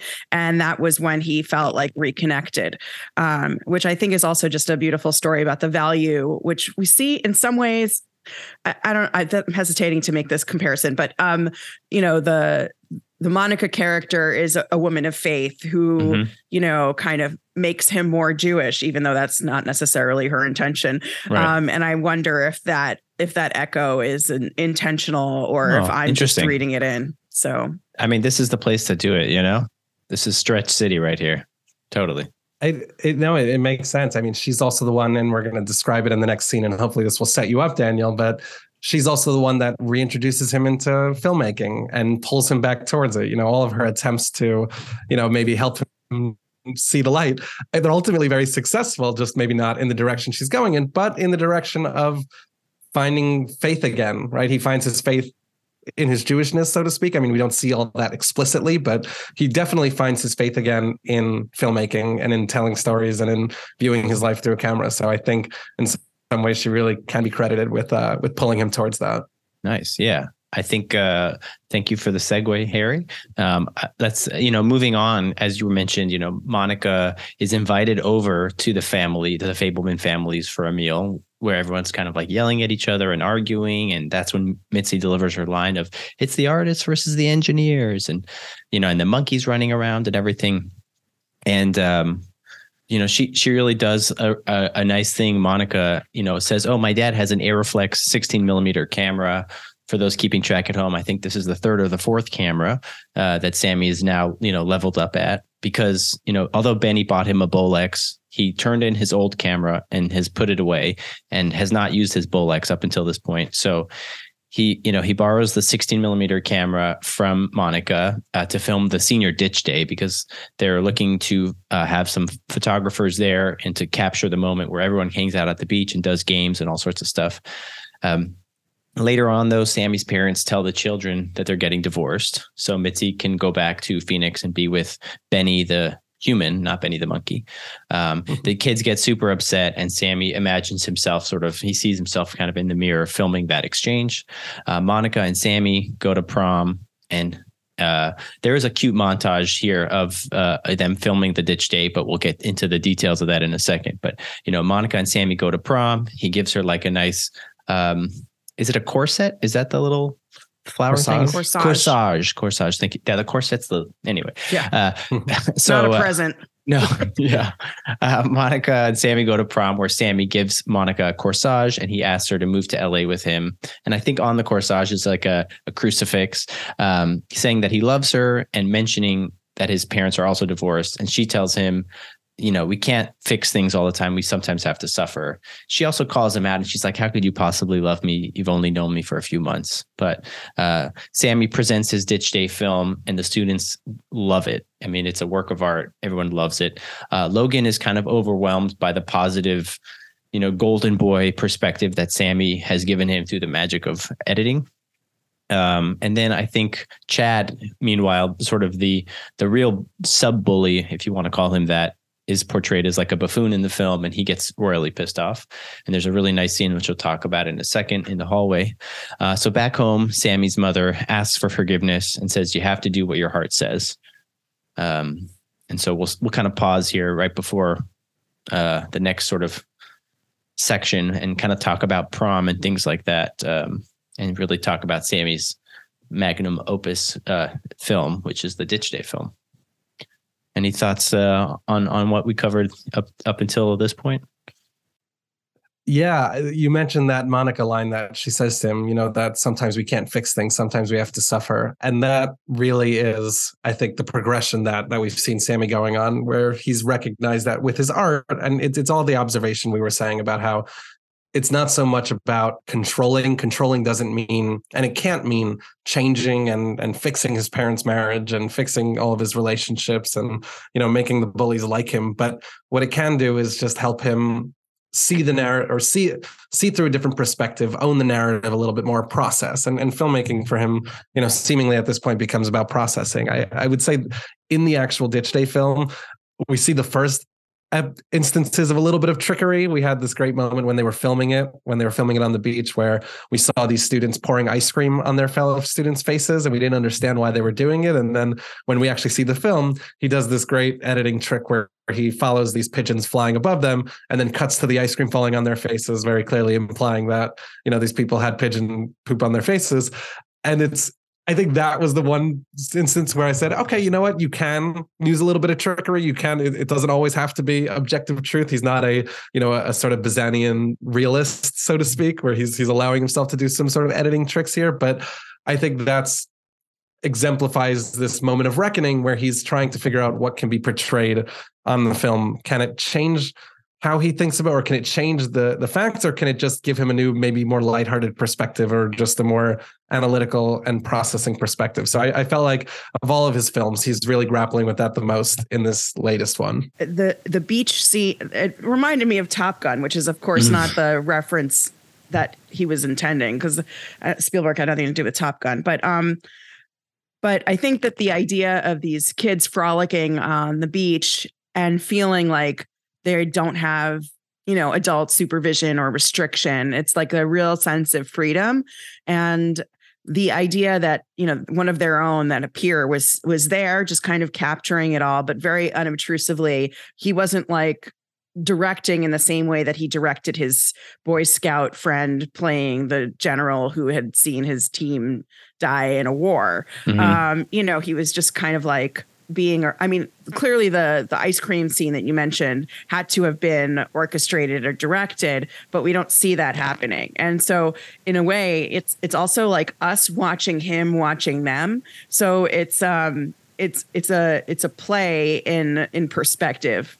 I was actually thinking that over this in my mind to try to figure out like why he's so upset with this golden boy portrayal. And I think that the reason is because he doesn't that's not how he sees himself. And it disturbs right. him that anyone could look at him as the ideal because as we know bullies often bully because they're uncomfortable with their own state of being. And to make themselves feel better they beat up on somebody else who is perceived to be of a lower stature or easily more easy to beat up uh, rather than beat up themselves which as jews we know the best thing to do is beat up ourselves because you know that's right. that that way it doesn't hurt anybody except us. So um so I think it, it's a really interesting thing that he that um Sammy did with his camera is show him a part of um, and show both him and Chad uh the way another person could see them. And I think it's interesting that the two are so differently portrayed because they were both bullies. But mm-hmm. clearly, you know, Chad is the obnoxious a hole, and um, and and Logan is kind of just like brutish, maybe misunderstood, and you know feels like he needs to teach Sammy a lesson because of the girlfriend situation that he oversaw that he fied on accidentally. Yeah. Right. Anyway, um, so yeah, I think it's just interesting to watch the perspectives of again, people see themselves through Sammy Fabelman's lens and whether or not they like the truths that are portrayed in that way. Yeah. I mean, even in the reaction shots of this film, which had like great reaction shots, but then we are treated to reaction shots, like you said, Esther, of like the guy who's getting like seagull shit on his face. Like I, I there were a few of them in the audience and they're like, yeah, that's me. I got ice cream on my face. And they're just like loving it. And and meanwhile, like Chad, who's like trying to sneak up on a girl and like take her soda pop and sit next to her and she pulls the blanket away. Then we cut to his reaction shot and he's kind of not too happy about it. And, you know, I, I think this sort of hallway scene where Sammy is at first kind of like sitting on the floor. Um, you know, after the screening is over, he's disappeared. He's sitting on the floor, kind of like moping in the hallway, and then Logan finds him. And like you said, uh, Esther talks to talks to him about why'd you portray me this way and things like that. And then, you know, I think I think there's almost a position switch because Logan ends up sitting on the floor, right? Or does maybe and then and then he gets up and offers him a joint and then leaves but there's just yeah it's it's very interesting because now sammy kind of has this power over logan where he can take down the fiercest bully with his filmmaking trickery and kind of mock him in front of all the people using his his art and things like that which i thought was really really uh too bad we didn't get to see like sammy fabelman high though i would have really enjoyed some you know some maybe like kind of interesting film psychedelia, but oh well, maybe for the next one. The film continues. We actually jump ahead, and one year later, Sammy is living with his dad, and we witness him coming home from school and having a panic attack because he hates what he's doing in school. He he just wants to be making film, and he's trying to make film, but he's repeatedly getting rejected by a bunch of uh, studios. So his dad calms him down. He makes him some tea, and he ultimately, over the course of their conversation, I think more so than we've seen throughout the movie, gets to a place where he's willing to even reluctantly say, if you need to drop out, you could do it go for it. He ends up handing Sammy a letter that he received, one of the letters that Sammy hadn't opened yet. Sammy opens it, finds it's from CBS, and they invite him to come in and interview. So then we have this great final scene where he goes to the interview, and the interviewer, after talking to him for a little bit and telling him about the new show Hogan's Heroes that he's going to be uh, an assistant for, he tells him very excitedly, the, the uh, interviewer, "Oh, do you want to meet the greatest director of all time?" And basically marches him across the office to wait for who we ultimately find out is John Ford, obviously one of Sammy's heroes, the director of uh, the Liberty Valance film that we saw at the very beginning of the movie, one of the initial inspirations for Sammy. And we just have this great scene where Ford basically gives him a lesson in horizons and just tells him, you know, here's my lesson to you. If the if the horizon is in the bottom of the frame, is if it's on the top of the frame, that's interesting. If it's in the middle, it's not and then sends him out of his office. And Sammy is delighted by this encounter, walks out smiling. And, you know, as we know from the true story, it goes on to become one of, if not the most important directors of all time. And that's where the film ends. Or does it? Bum, bum, right. bum. Meet the Fabelmans too, coming next year. it's it's where I thought it was going. You know, I felt I felt like I mean, because a part of it again is is because we know whose story this is. Like we know what happened to him. You're not gonna like get that, you know, that layover text at the end being like Steven Spielberg went on to become one of the greatest directors of all time. Uh, he married his this is Mitzi Fabelman, blah blah blah. Is you know you're not to get all that biographical stuff that goes on at the end of a biopic um, because these are these are not those people. They are characters. Um, but because the characters are following along the train tracks, if you will, uh, set up mm, by Spielberg, like that. then then you know you know where it's going to go that he's going to you know maybe you don't know if it's John Ford or um, whoever did the, the, the movie with the train the um was it was it Cecil, Cecil B. DeMille yeah yeah so like you know I, that's where I thought it was going. Oh, he's going to meet Cecil B. DeMille because that's going to be the callback. Um, but it was a different callback. But it's you know I I think that that that was where we all knew he was going to go. Uh, it's where he ended up, and then you know I, I, he's in Hollywood, and that's whoever whether he's Spielberg or whether he's every director who's ever traveled a trajectory like that. This is where he lands, and among the the sound stages. So yeah, I, I, think it's almost more exciting, like we were saying in the beginning, not mapping it onto Steven Spielberg and not knowing where it goes. I, I love this as a very self-contained, you know, not biopic, just coming of age story. And there's something very victorious about the fact that we don't see him when he's winning his Oscar or directing his big film. But for him, just getting the permission from his father and just the connection and the ability to commit his life to film and to tell the stories he always wanted to. The one thing that was clearly more important than anything else, just getting to start on that path is such a victory that I almost love that the movie ends like that. And if this wasn't the Steven Spielberg, would be so satisfied that this was a great movie. He gets to start this journey. Who knows if he's going to be super successful or a producer or, you know, an assistant for the next 30 years.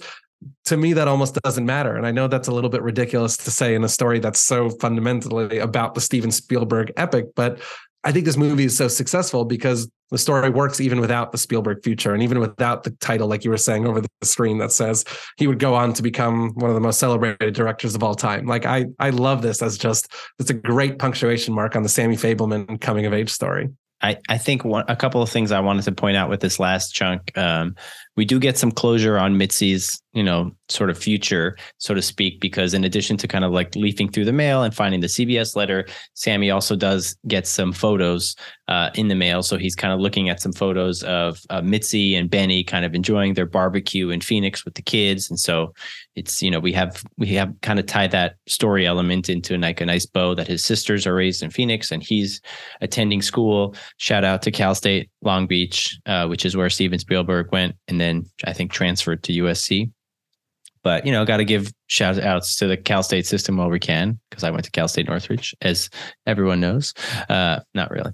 Um, and you know, I, I, just love this sort of reveal of of of the John Fordness of it all. You know, we we kind of meet the the toughened uh, secretary who kind of gets probably people like this all the time coming to her office. And so we just see her and him, and there's this kind of fun interplay. And then we hear the Liberty Valance music, and we just kind of pan over to all these different posters and things like that. And um, really cool, fun cameo by David Lynch. It took me a second to realize who it was. Um, and yeah, I, I I loved it all. But as I mentioned, you know, I would have loved to see a little bit more of Steven Spielberg's early career. He did look, by the way, like a dead ringer of early Steven Spielberg with this sort of wig that he was wearing. He he kind of had a the the Steven Spielberg look down. Um, and I would have appreciated some photos during the credits of Steven Spielberg's childhood and maybe some pictures of him like on set and maybe a picture of him and his mom, like, or maybe even at the restaurant at the Milky Way or some some fun elements like that to kind of tie it together, even though it is a different thing.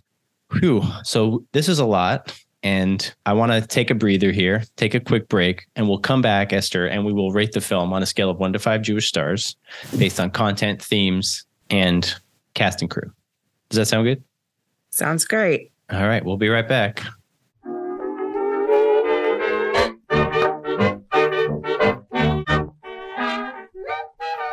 Welcome back to Jews on Film. We're discussing Steven Spielberg's The Fabelmans, and now we're going to rate it on a scale of one to five Jewish stars. So, Daniel, why don't you get us started talking about some of the content, cast, crew themes, all the above? Sure, absolutely. We didn't really touch on it too much about the cast and the crew in terms of their Jewishness, but we'll we'll we'll, we'll dissect it a little bit here. You know, obviously Spielberg is is Jewish, Tony Kushner is Jewish, John Williams and Janusz Kaminski. I can't speak to their Jewishness. Um, but in the cast, we have Seth Rogen and Judd Hirsch, who are Jewish. And I believe Michelle Williams is raising her kids Jewish, is what I heard. I don't know uh, more background on that, but maybe Esther could fill us in um, on that. But, uh, you know, so that's for cast and crew content. You know, it's a coming of age story. There are Jewish elements to it. We have the Uncle Boris, we have the anti Semitism that presents itself.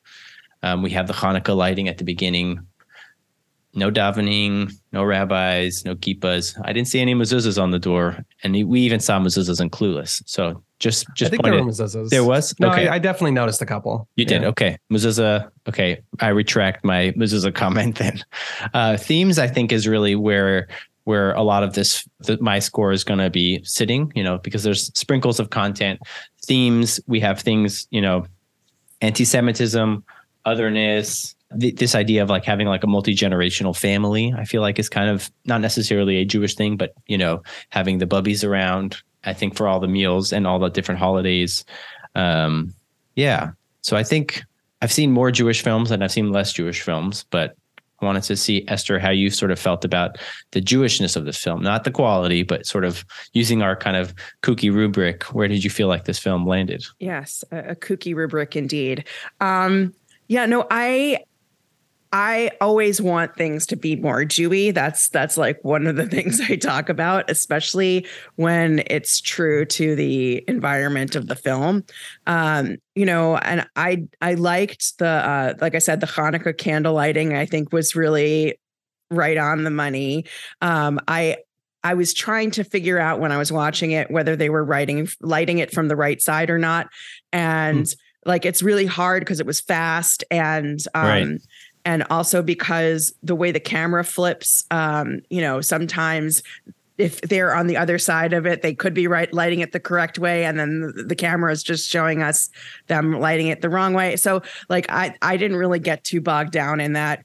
Uh i didn't let it ruin the movie for me or anything. But um but you know i i definitely liked the fact that the judaism was kind of peppered in um, and it seems like that's very true to the environment uh, that they're trying to create, and you know, true to the the Spielberg experience uh, of Judaism when he was growing up as well. Um, so I I don't I don't think like for me, I always want more Jewiness in there. I always want, um, I always want Judaism to be a source of meaning rather than conflict, um, a source of acceptance and community rather than othering. Um, but I understand that othering uh, uh, makes more uh, makes more dramatic content than um, acceptance and love. But um, yeah, that's kind of how I feel about the the Jewishness of it. Harry, how about yourself? The movie has a lot of Jewish content in it. I think that's really where it shines as a sort of Jewish film. I mean, it's all on the surface. You don't have to go looking very long. We talked about the Hanukkah scenes in the beginning and every instance with the mezuzahs and just their identity as a Jewish family is not subtext, it's text. It's there, right? We see we we just we hear it in their in their speech and you mentioned Daniel they have dinners with their you know the generations of bubbies and people are working in Yiddish and just talking a certain way and talking about holiday and just there there's so much Jewishness, you know, shockingly high. And I, I agree with everything you're saying, Esther, about it being not necessarily positive representation so much as this crutch that I think he's dealing with a little bit. I mean, in some ways, I think in some ways it just it lays the the like the framework for the movie right? Uncle boris there's there's no explanation or just oh he's jewish and they don't make a big deal of it. That's just it, that's true to the story. He had an uncle who was very jewish. His family grew up jewish. You know they he probably really did have that. I mean we we spoke about it. He did have that conversation with his father about how their house wasn't lit up. So there's so much jewishness in the content because that's just true to the story. And i think that that backs the narrative that we get. Thematically i actually didn't see it as much because i don't think that the Jewishness of the story, or there's any sort of Jewish themes that are really driving a lot of the progression of the characters, a lot of the growth, the momentum. Like we, I think we've we've uncovered a lot of different things that you know themes that are running through the film. Questions about you know nature versus science versus art and nature versus control and and questions. And and i think there's jewish reads to be had for all of those right? When we were talking about control and being a filmmaker i was thinking about that concept of creation and being that observant god and and not weighing in but just kind of taking the step back. I mean so much of that i think can be connected to his jewishness but when the film is simultaneously so Jewish in its content, the fact that it doesn't, I think, make the effort to point out the relationship between maybe his Jewishness and his desire to create, his desire to observe, his desire to connect emotionally with his world the way he does, that makes it feel even more stark. Like I'll say to you, Daniel, I think in the past we've had episodes that maybe weren't ostensibly Jewish and said, well, thematically you can really tie this in. Mm-hmm. But because this film is so Jewish in its content, the fact that it's not explicit thematically makes me feel like I don't feel ne- like it's necessary to give this movie such a high Jewish ranking in terms of its themes because I, I don't really see it so so strongly. So uh, I, I think that's going to weigh into my score. Counterpoint. Yeah. Oh, I'd love to hear it. I hadn't really thought about this again when I was watching the film, but now that I'm thinking about all the journey that we've just been on today, I feel like there is some wandering Jewness happening. Oh, um, oh, yeah. The family does move around. Um, they go where the jobs are. Uh, they, you know, they they always have them you know their their own family unit. And uh, in a very real sense you know there were a couple a couple of scenes that are shot in the desert and there is that kind of moving from the place you know it, it's it, it felt like abraham you know go from your homeland where your birthplace to the to the place that I'll show you. And you know when we get there that's kind of when you'll get there. And so I think that that journey is something that and it's there's a reason that the journey of of Abraham is so core to several different faiths is because this um this idea of journeying toward a goal that you know is out there but you can't quite see um, and just taking that kind of leap of faith is something that people used to do because they didn't know they they had a job offer they didn't know what it was going to be like and they just went um, because uh, they were called there by a higher power who happened to be the ceo of a company. Right. So i think that there's some of that. I think that the you know like we've covered about the the exoticizing and the out otherness and the outsiderness um, that that very much I think is a is a story that many Jewish families are familiar with. Uh, the classic "Are we insiders? Are we outsiders?" Um, and that's something that uh, as a as a very small population of America, as a very small population of the a micro population of the planet, there is, as we know from recent uh, conversations, that there's a a, a very uh, large group of people who believe that we are we are legion and we are not we're we're we're, a tiny bunch of pipsqueaks uh, who happen to you know sometimes receive the messages that we should go out and achieve uh, for stability's sake uh, not for the sake of achievement but to make a difference in the world and i think that so I think that some of some of that is in here too. Is that he feels very early on that the way he can make a difference is is by sharing these perspectives and sharing these stories. And so that's what he is moving toward, but he doesn't quite know what the road is. Whoa, mic drop. That was awesome. I, I don't even have anything. Yeah, that was great. I feel like no notes, no notes. That was that was wow. terrific. No, yeah, yeah. That I feel like impromptu Dvar Torah. So. Totally. No, I think I think one thing I wanted to add is just like as we're kind of digging in and digging in and digging in, like this idea of like a like just learning you know, and like Talmud Chacham, like being a, a wise student, a student of life, a student of the craft, you know, constantly leveling up. I don't know necessarily that's a specific Jewish value, but this idea of learning and getting better and learning from other people and just constantly trying to be better, bettering yourself, bettering your art, things like that, I think uh, kind of will weigh into my score. But I see Harry. Want you want to just add something in real quick? Yeah, I, I just I, I did love the point that you were making. I, I think I'm wondering. It made me think just about Sammy and his journey, right, and and comparing him to that, you know, I, the, to the to the character to the figure of Abraham because he's not. I don't know if he's really driving his journey so much the same way, and I, I don't want to call him passive. I mean that that's uh, perceived as a as a criticism level to to protagonists, but he, like I think that the when you were finishing your point, you know, you made the point that he's kind of he doesn't know where his journey's going. He's just following along, and that really feels like how he navigated through these moves, right? He Bert, his father, of course, is the one who prompted each move, but in every scene, it almost feels like we're following Sammy as he's trying to place himself, trying to navigate it. And the one area he's always able to is with his movies. Right? He uses the power of of the book of the film to uh, always, you know, we get all these reaction shots every time he puts on a movie in a new place. You get, you know, whether it's the amazement of his family or of his Boy Scouts or of the school, he he's able to kind of pull himself out of there and anchor himself with his film. But the journey itself almost feels reluctant to me. Like he he he grows from it. He learns. He, his filmmaking gets better, but wandering is a better word for it, which I know you right. mentioned because that that's really how it feels. It's very aimless. It's very you know it's one step at a time. But um, I don't I don't know. I don't know. I, I, have more thoughts about just how he's using his art to kind of bring people into his world, share context. I mean, that, that's all there. I'm I'm not seeing it as much. I'm I'm trying trying to make sense of where that fits in with his Jewishness. And if that if that's clear, and maybe if that would have been could have been clearer for me to consider this to feel more explicitly Jewish. Because when I think of the Jewishness of the film, I think of him being bullied as uh, by anti-Semitic people and him suffering because of his Jewishness. I'm I'm looking for the liberation that comes through his Jewishness, and I just I'm only seeing it through his film, and I'm I'm I'm struggling to put that connection together. I think when a person encounters another person's art, right? The the person who made the art had a set of intentions. Uh, they had things that they wanted to show.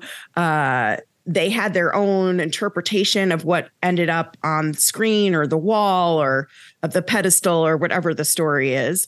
And then it goes to a movie theater or a, a, a, stage theater or a museum, and then people encounter it and make their own assessments and do their own interpretations. And that's that's what we're doing here you know and i think that the, what we're doing and what i think film criticism i think conversations on podcasts i think blogs i think all of these things that have comment sections i think they're all about central texts and uh, side commentary mm-hmm. um, and about people arguing about what the intent of the author was and I think that that is something that we're doing that is making this film even more Jewy than it would have been before. Good call. So like yeah. even if there's not like a lot of, you know, you, you don't see his his journey as being uh, an outgrowth of his Judaism. Um, but our experience of the movie is an outgrowth of our Jewish lens that we are applying to to this. And so I don't know if Steve is listening, but if he is, like maybe he'll he tell us if we if we got it. Um, but you know, he m- might not might not listen to this episode. I don't know why. Um, but he might not listen to this episode. And if he doesn't, that'll be okay. We have to live in this space where we don't know what his intention was unless he gives another uh, you know, gives a interview to the Jewish Journal or something like that. Um, but you know, I think that we bring our own lens to it, and if our lens is is Jewish in orientation or in influence, then we are likely to see things that may or may not have been his intent. I, I think we're gonna have to cut that together as a trailer for this podcast because I I loved it. I love the way you said all that, and I I totally agree. I mean, that's the exercise. We're reading our Jewish lens onto it, and sure, I think in some places we uncover the, the gold mines of look at how this fits in. Sometimes we don't see as much as we're expecting, and that's just you know that that's the game, and I and I love it. And yeah, love it. thanks and for I, pointing I, that out. I welcome our different opinions. Exactly. Totally. Thank you. I I I hadn't thought about it that way. You know that that what we're doing is in its way kind of like Talmudic and and discussing it and, and having differences of opinions. So Stephen, if you are listening, now would be a great time to pause and skip ahead because we are going to give this film a rating of one to five Jewish stars. Esther, you're our guest. Would you like to go first? This is really hard. I don't like rating things. You know, those surveys that you get after an event asking mm-hmm. you if it was satisfactory or unsatisfactory on a scale of one to five. Um, I usually pick a, a, middle number unless I'm really offended uh, or I really loved it. So I, I think that's that's my uh, approach. Rest assured, we're we're rating the Jewishness, not the quality. So if you okay. want to just for the record give it the All five right. out of five stars quality and then get to the Jewishness, okay, maybe that'll uh, help you rest easy. Well, uh, in terms of the Jewishness, from a one to five Jewish stars, um, I think I'm going to go with a three point five. Great. I feel like there were really some solid moments in there uh, that we talked about, um, and that it was definitely part of the family history and made sure that we knew that it was part of the family history. Uh, there were a couple of good rituals in there. Um, you said you saw some mezuzahs. I don't know that I clocked them, but um, you know, I think the ripping of the clothing for kriah for the morning uh, ritual, I thought was was definitely present and visible um, and made an impact. Um, so yeah, I would say three and a half. It's all good. Um, I think for me, you know, uh, I probably join you, Esther, in that three and a half zone because you know it's more Jewish than it's not Jewish. It's not quite five stars. Uh, it's a it's a coming of age story, like you said, with Jewish elements peppered in. So I might I might sit there with with you at the three and a half uh, area. Harry, how about yourself?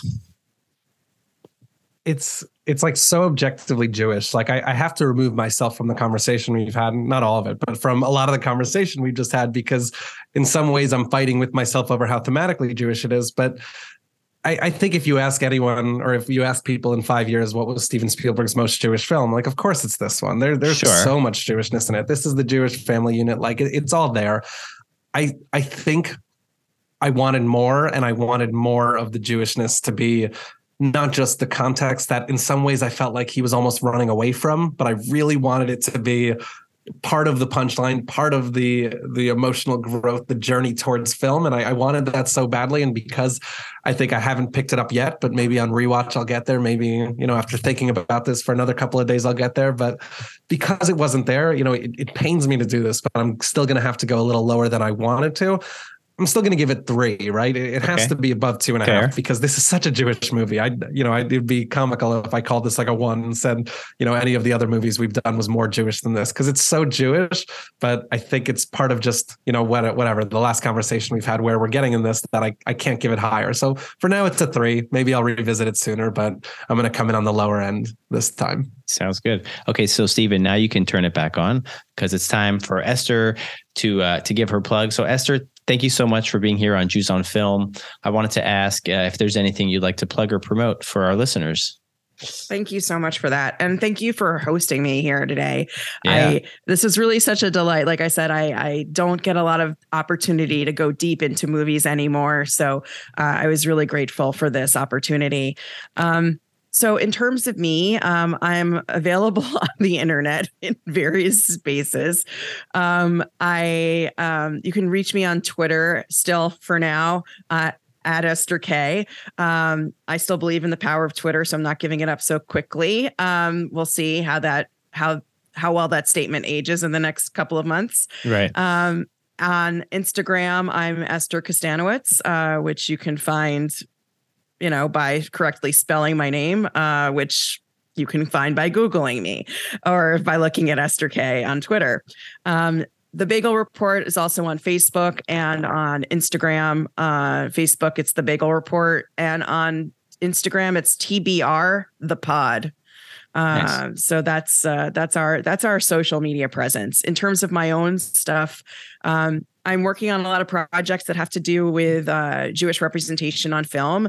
Uh, the Bagel Report is one of them. That is my podcast with Erin Ben-Moche uh, that we've been doing for upwards of 80 something episodes. Wow. Um, and we talk about Jews and popular culture and some film, but a lot of TV, um, some music, and uh, we talk about all the stories that intersect in those two spaces. And it's been real fun. And we are um, we've gotten a couple of awards, and we are moving into some interesting spaces in in January, and we'll hope to have more on that soon. Um, but we're really looking forward to the to the year ahead because it's going to be really super super fun. Um, and I also write a column occasionally in the J, which is the Jewish News of Northern California, um, where I write about TV. In addition to that, I write at E Jewish Philanthropy about Jewish philanthropy, and I've a freelancer who has written in a lot of other places. So that's that's my long spiel. Um, you can find me anywhere. Um, writing about Jewy things. And I have a project called TV Gone Jewy where I talk about that stuff too. So, um, really, uh, if you are interested in the intersection between Jews and popular culture, I have any number of outlets for you. Fantastic. Well, we'll put all of that stuff into the show notes so people can kind of reach out to you and, you know, consume your content however they'd like uh, in all the various forms. But yeah, really, thank you so much for coming along this long journey to kind of discuss this uh, amazing film that we saw in theaters, which is awesome. Yeah, imagine that. Yeah. Anything? Uh, anything for you to plug, sir? Just keep seeing movies. Keep going to theaters to see movies, and uh, yeah, it, it was such a pleasure having you on, Esther. Thank you. Thank you both for having me. Oh, my pleasure. Yeah, yeah, for sure. Um, well, thanks everyone for listening to Jews on Film, the podcast. Uh, you can check us out on all the social medias at Instagram, on Twitter, on TikTok, on YouTube. And uh, you know, if if if you haven't seen this film and you've listened to the podcast this far, thank you. But if you know if there's other Spielberg films you want us to check out or any thoughts about the film, feel free to reach out to us and let us know. Um, you can email us at Jews on Jews on Film Pod at gmail.com. Thanks for listening. Bye bye. Jews on Film is hosted and produced by Harry Ottensoser and Daniel Zana. Harry edited this episode. Make sure to follow us on Instagram at Jews on Film and subscribe to our podcast to get new episodes. Thanks for listening.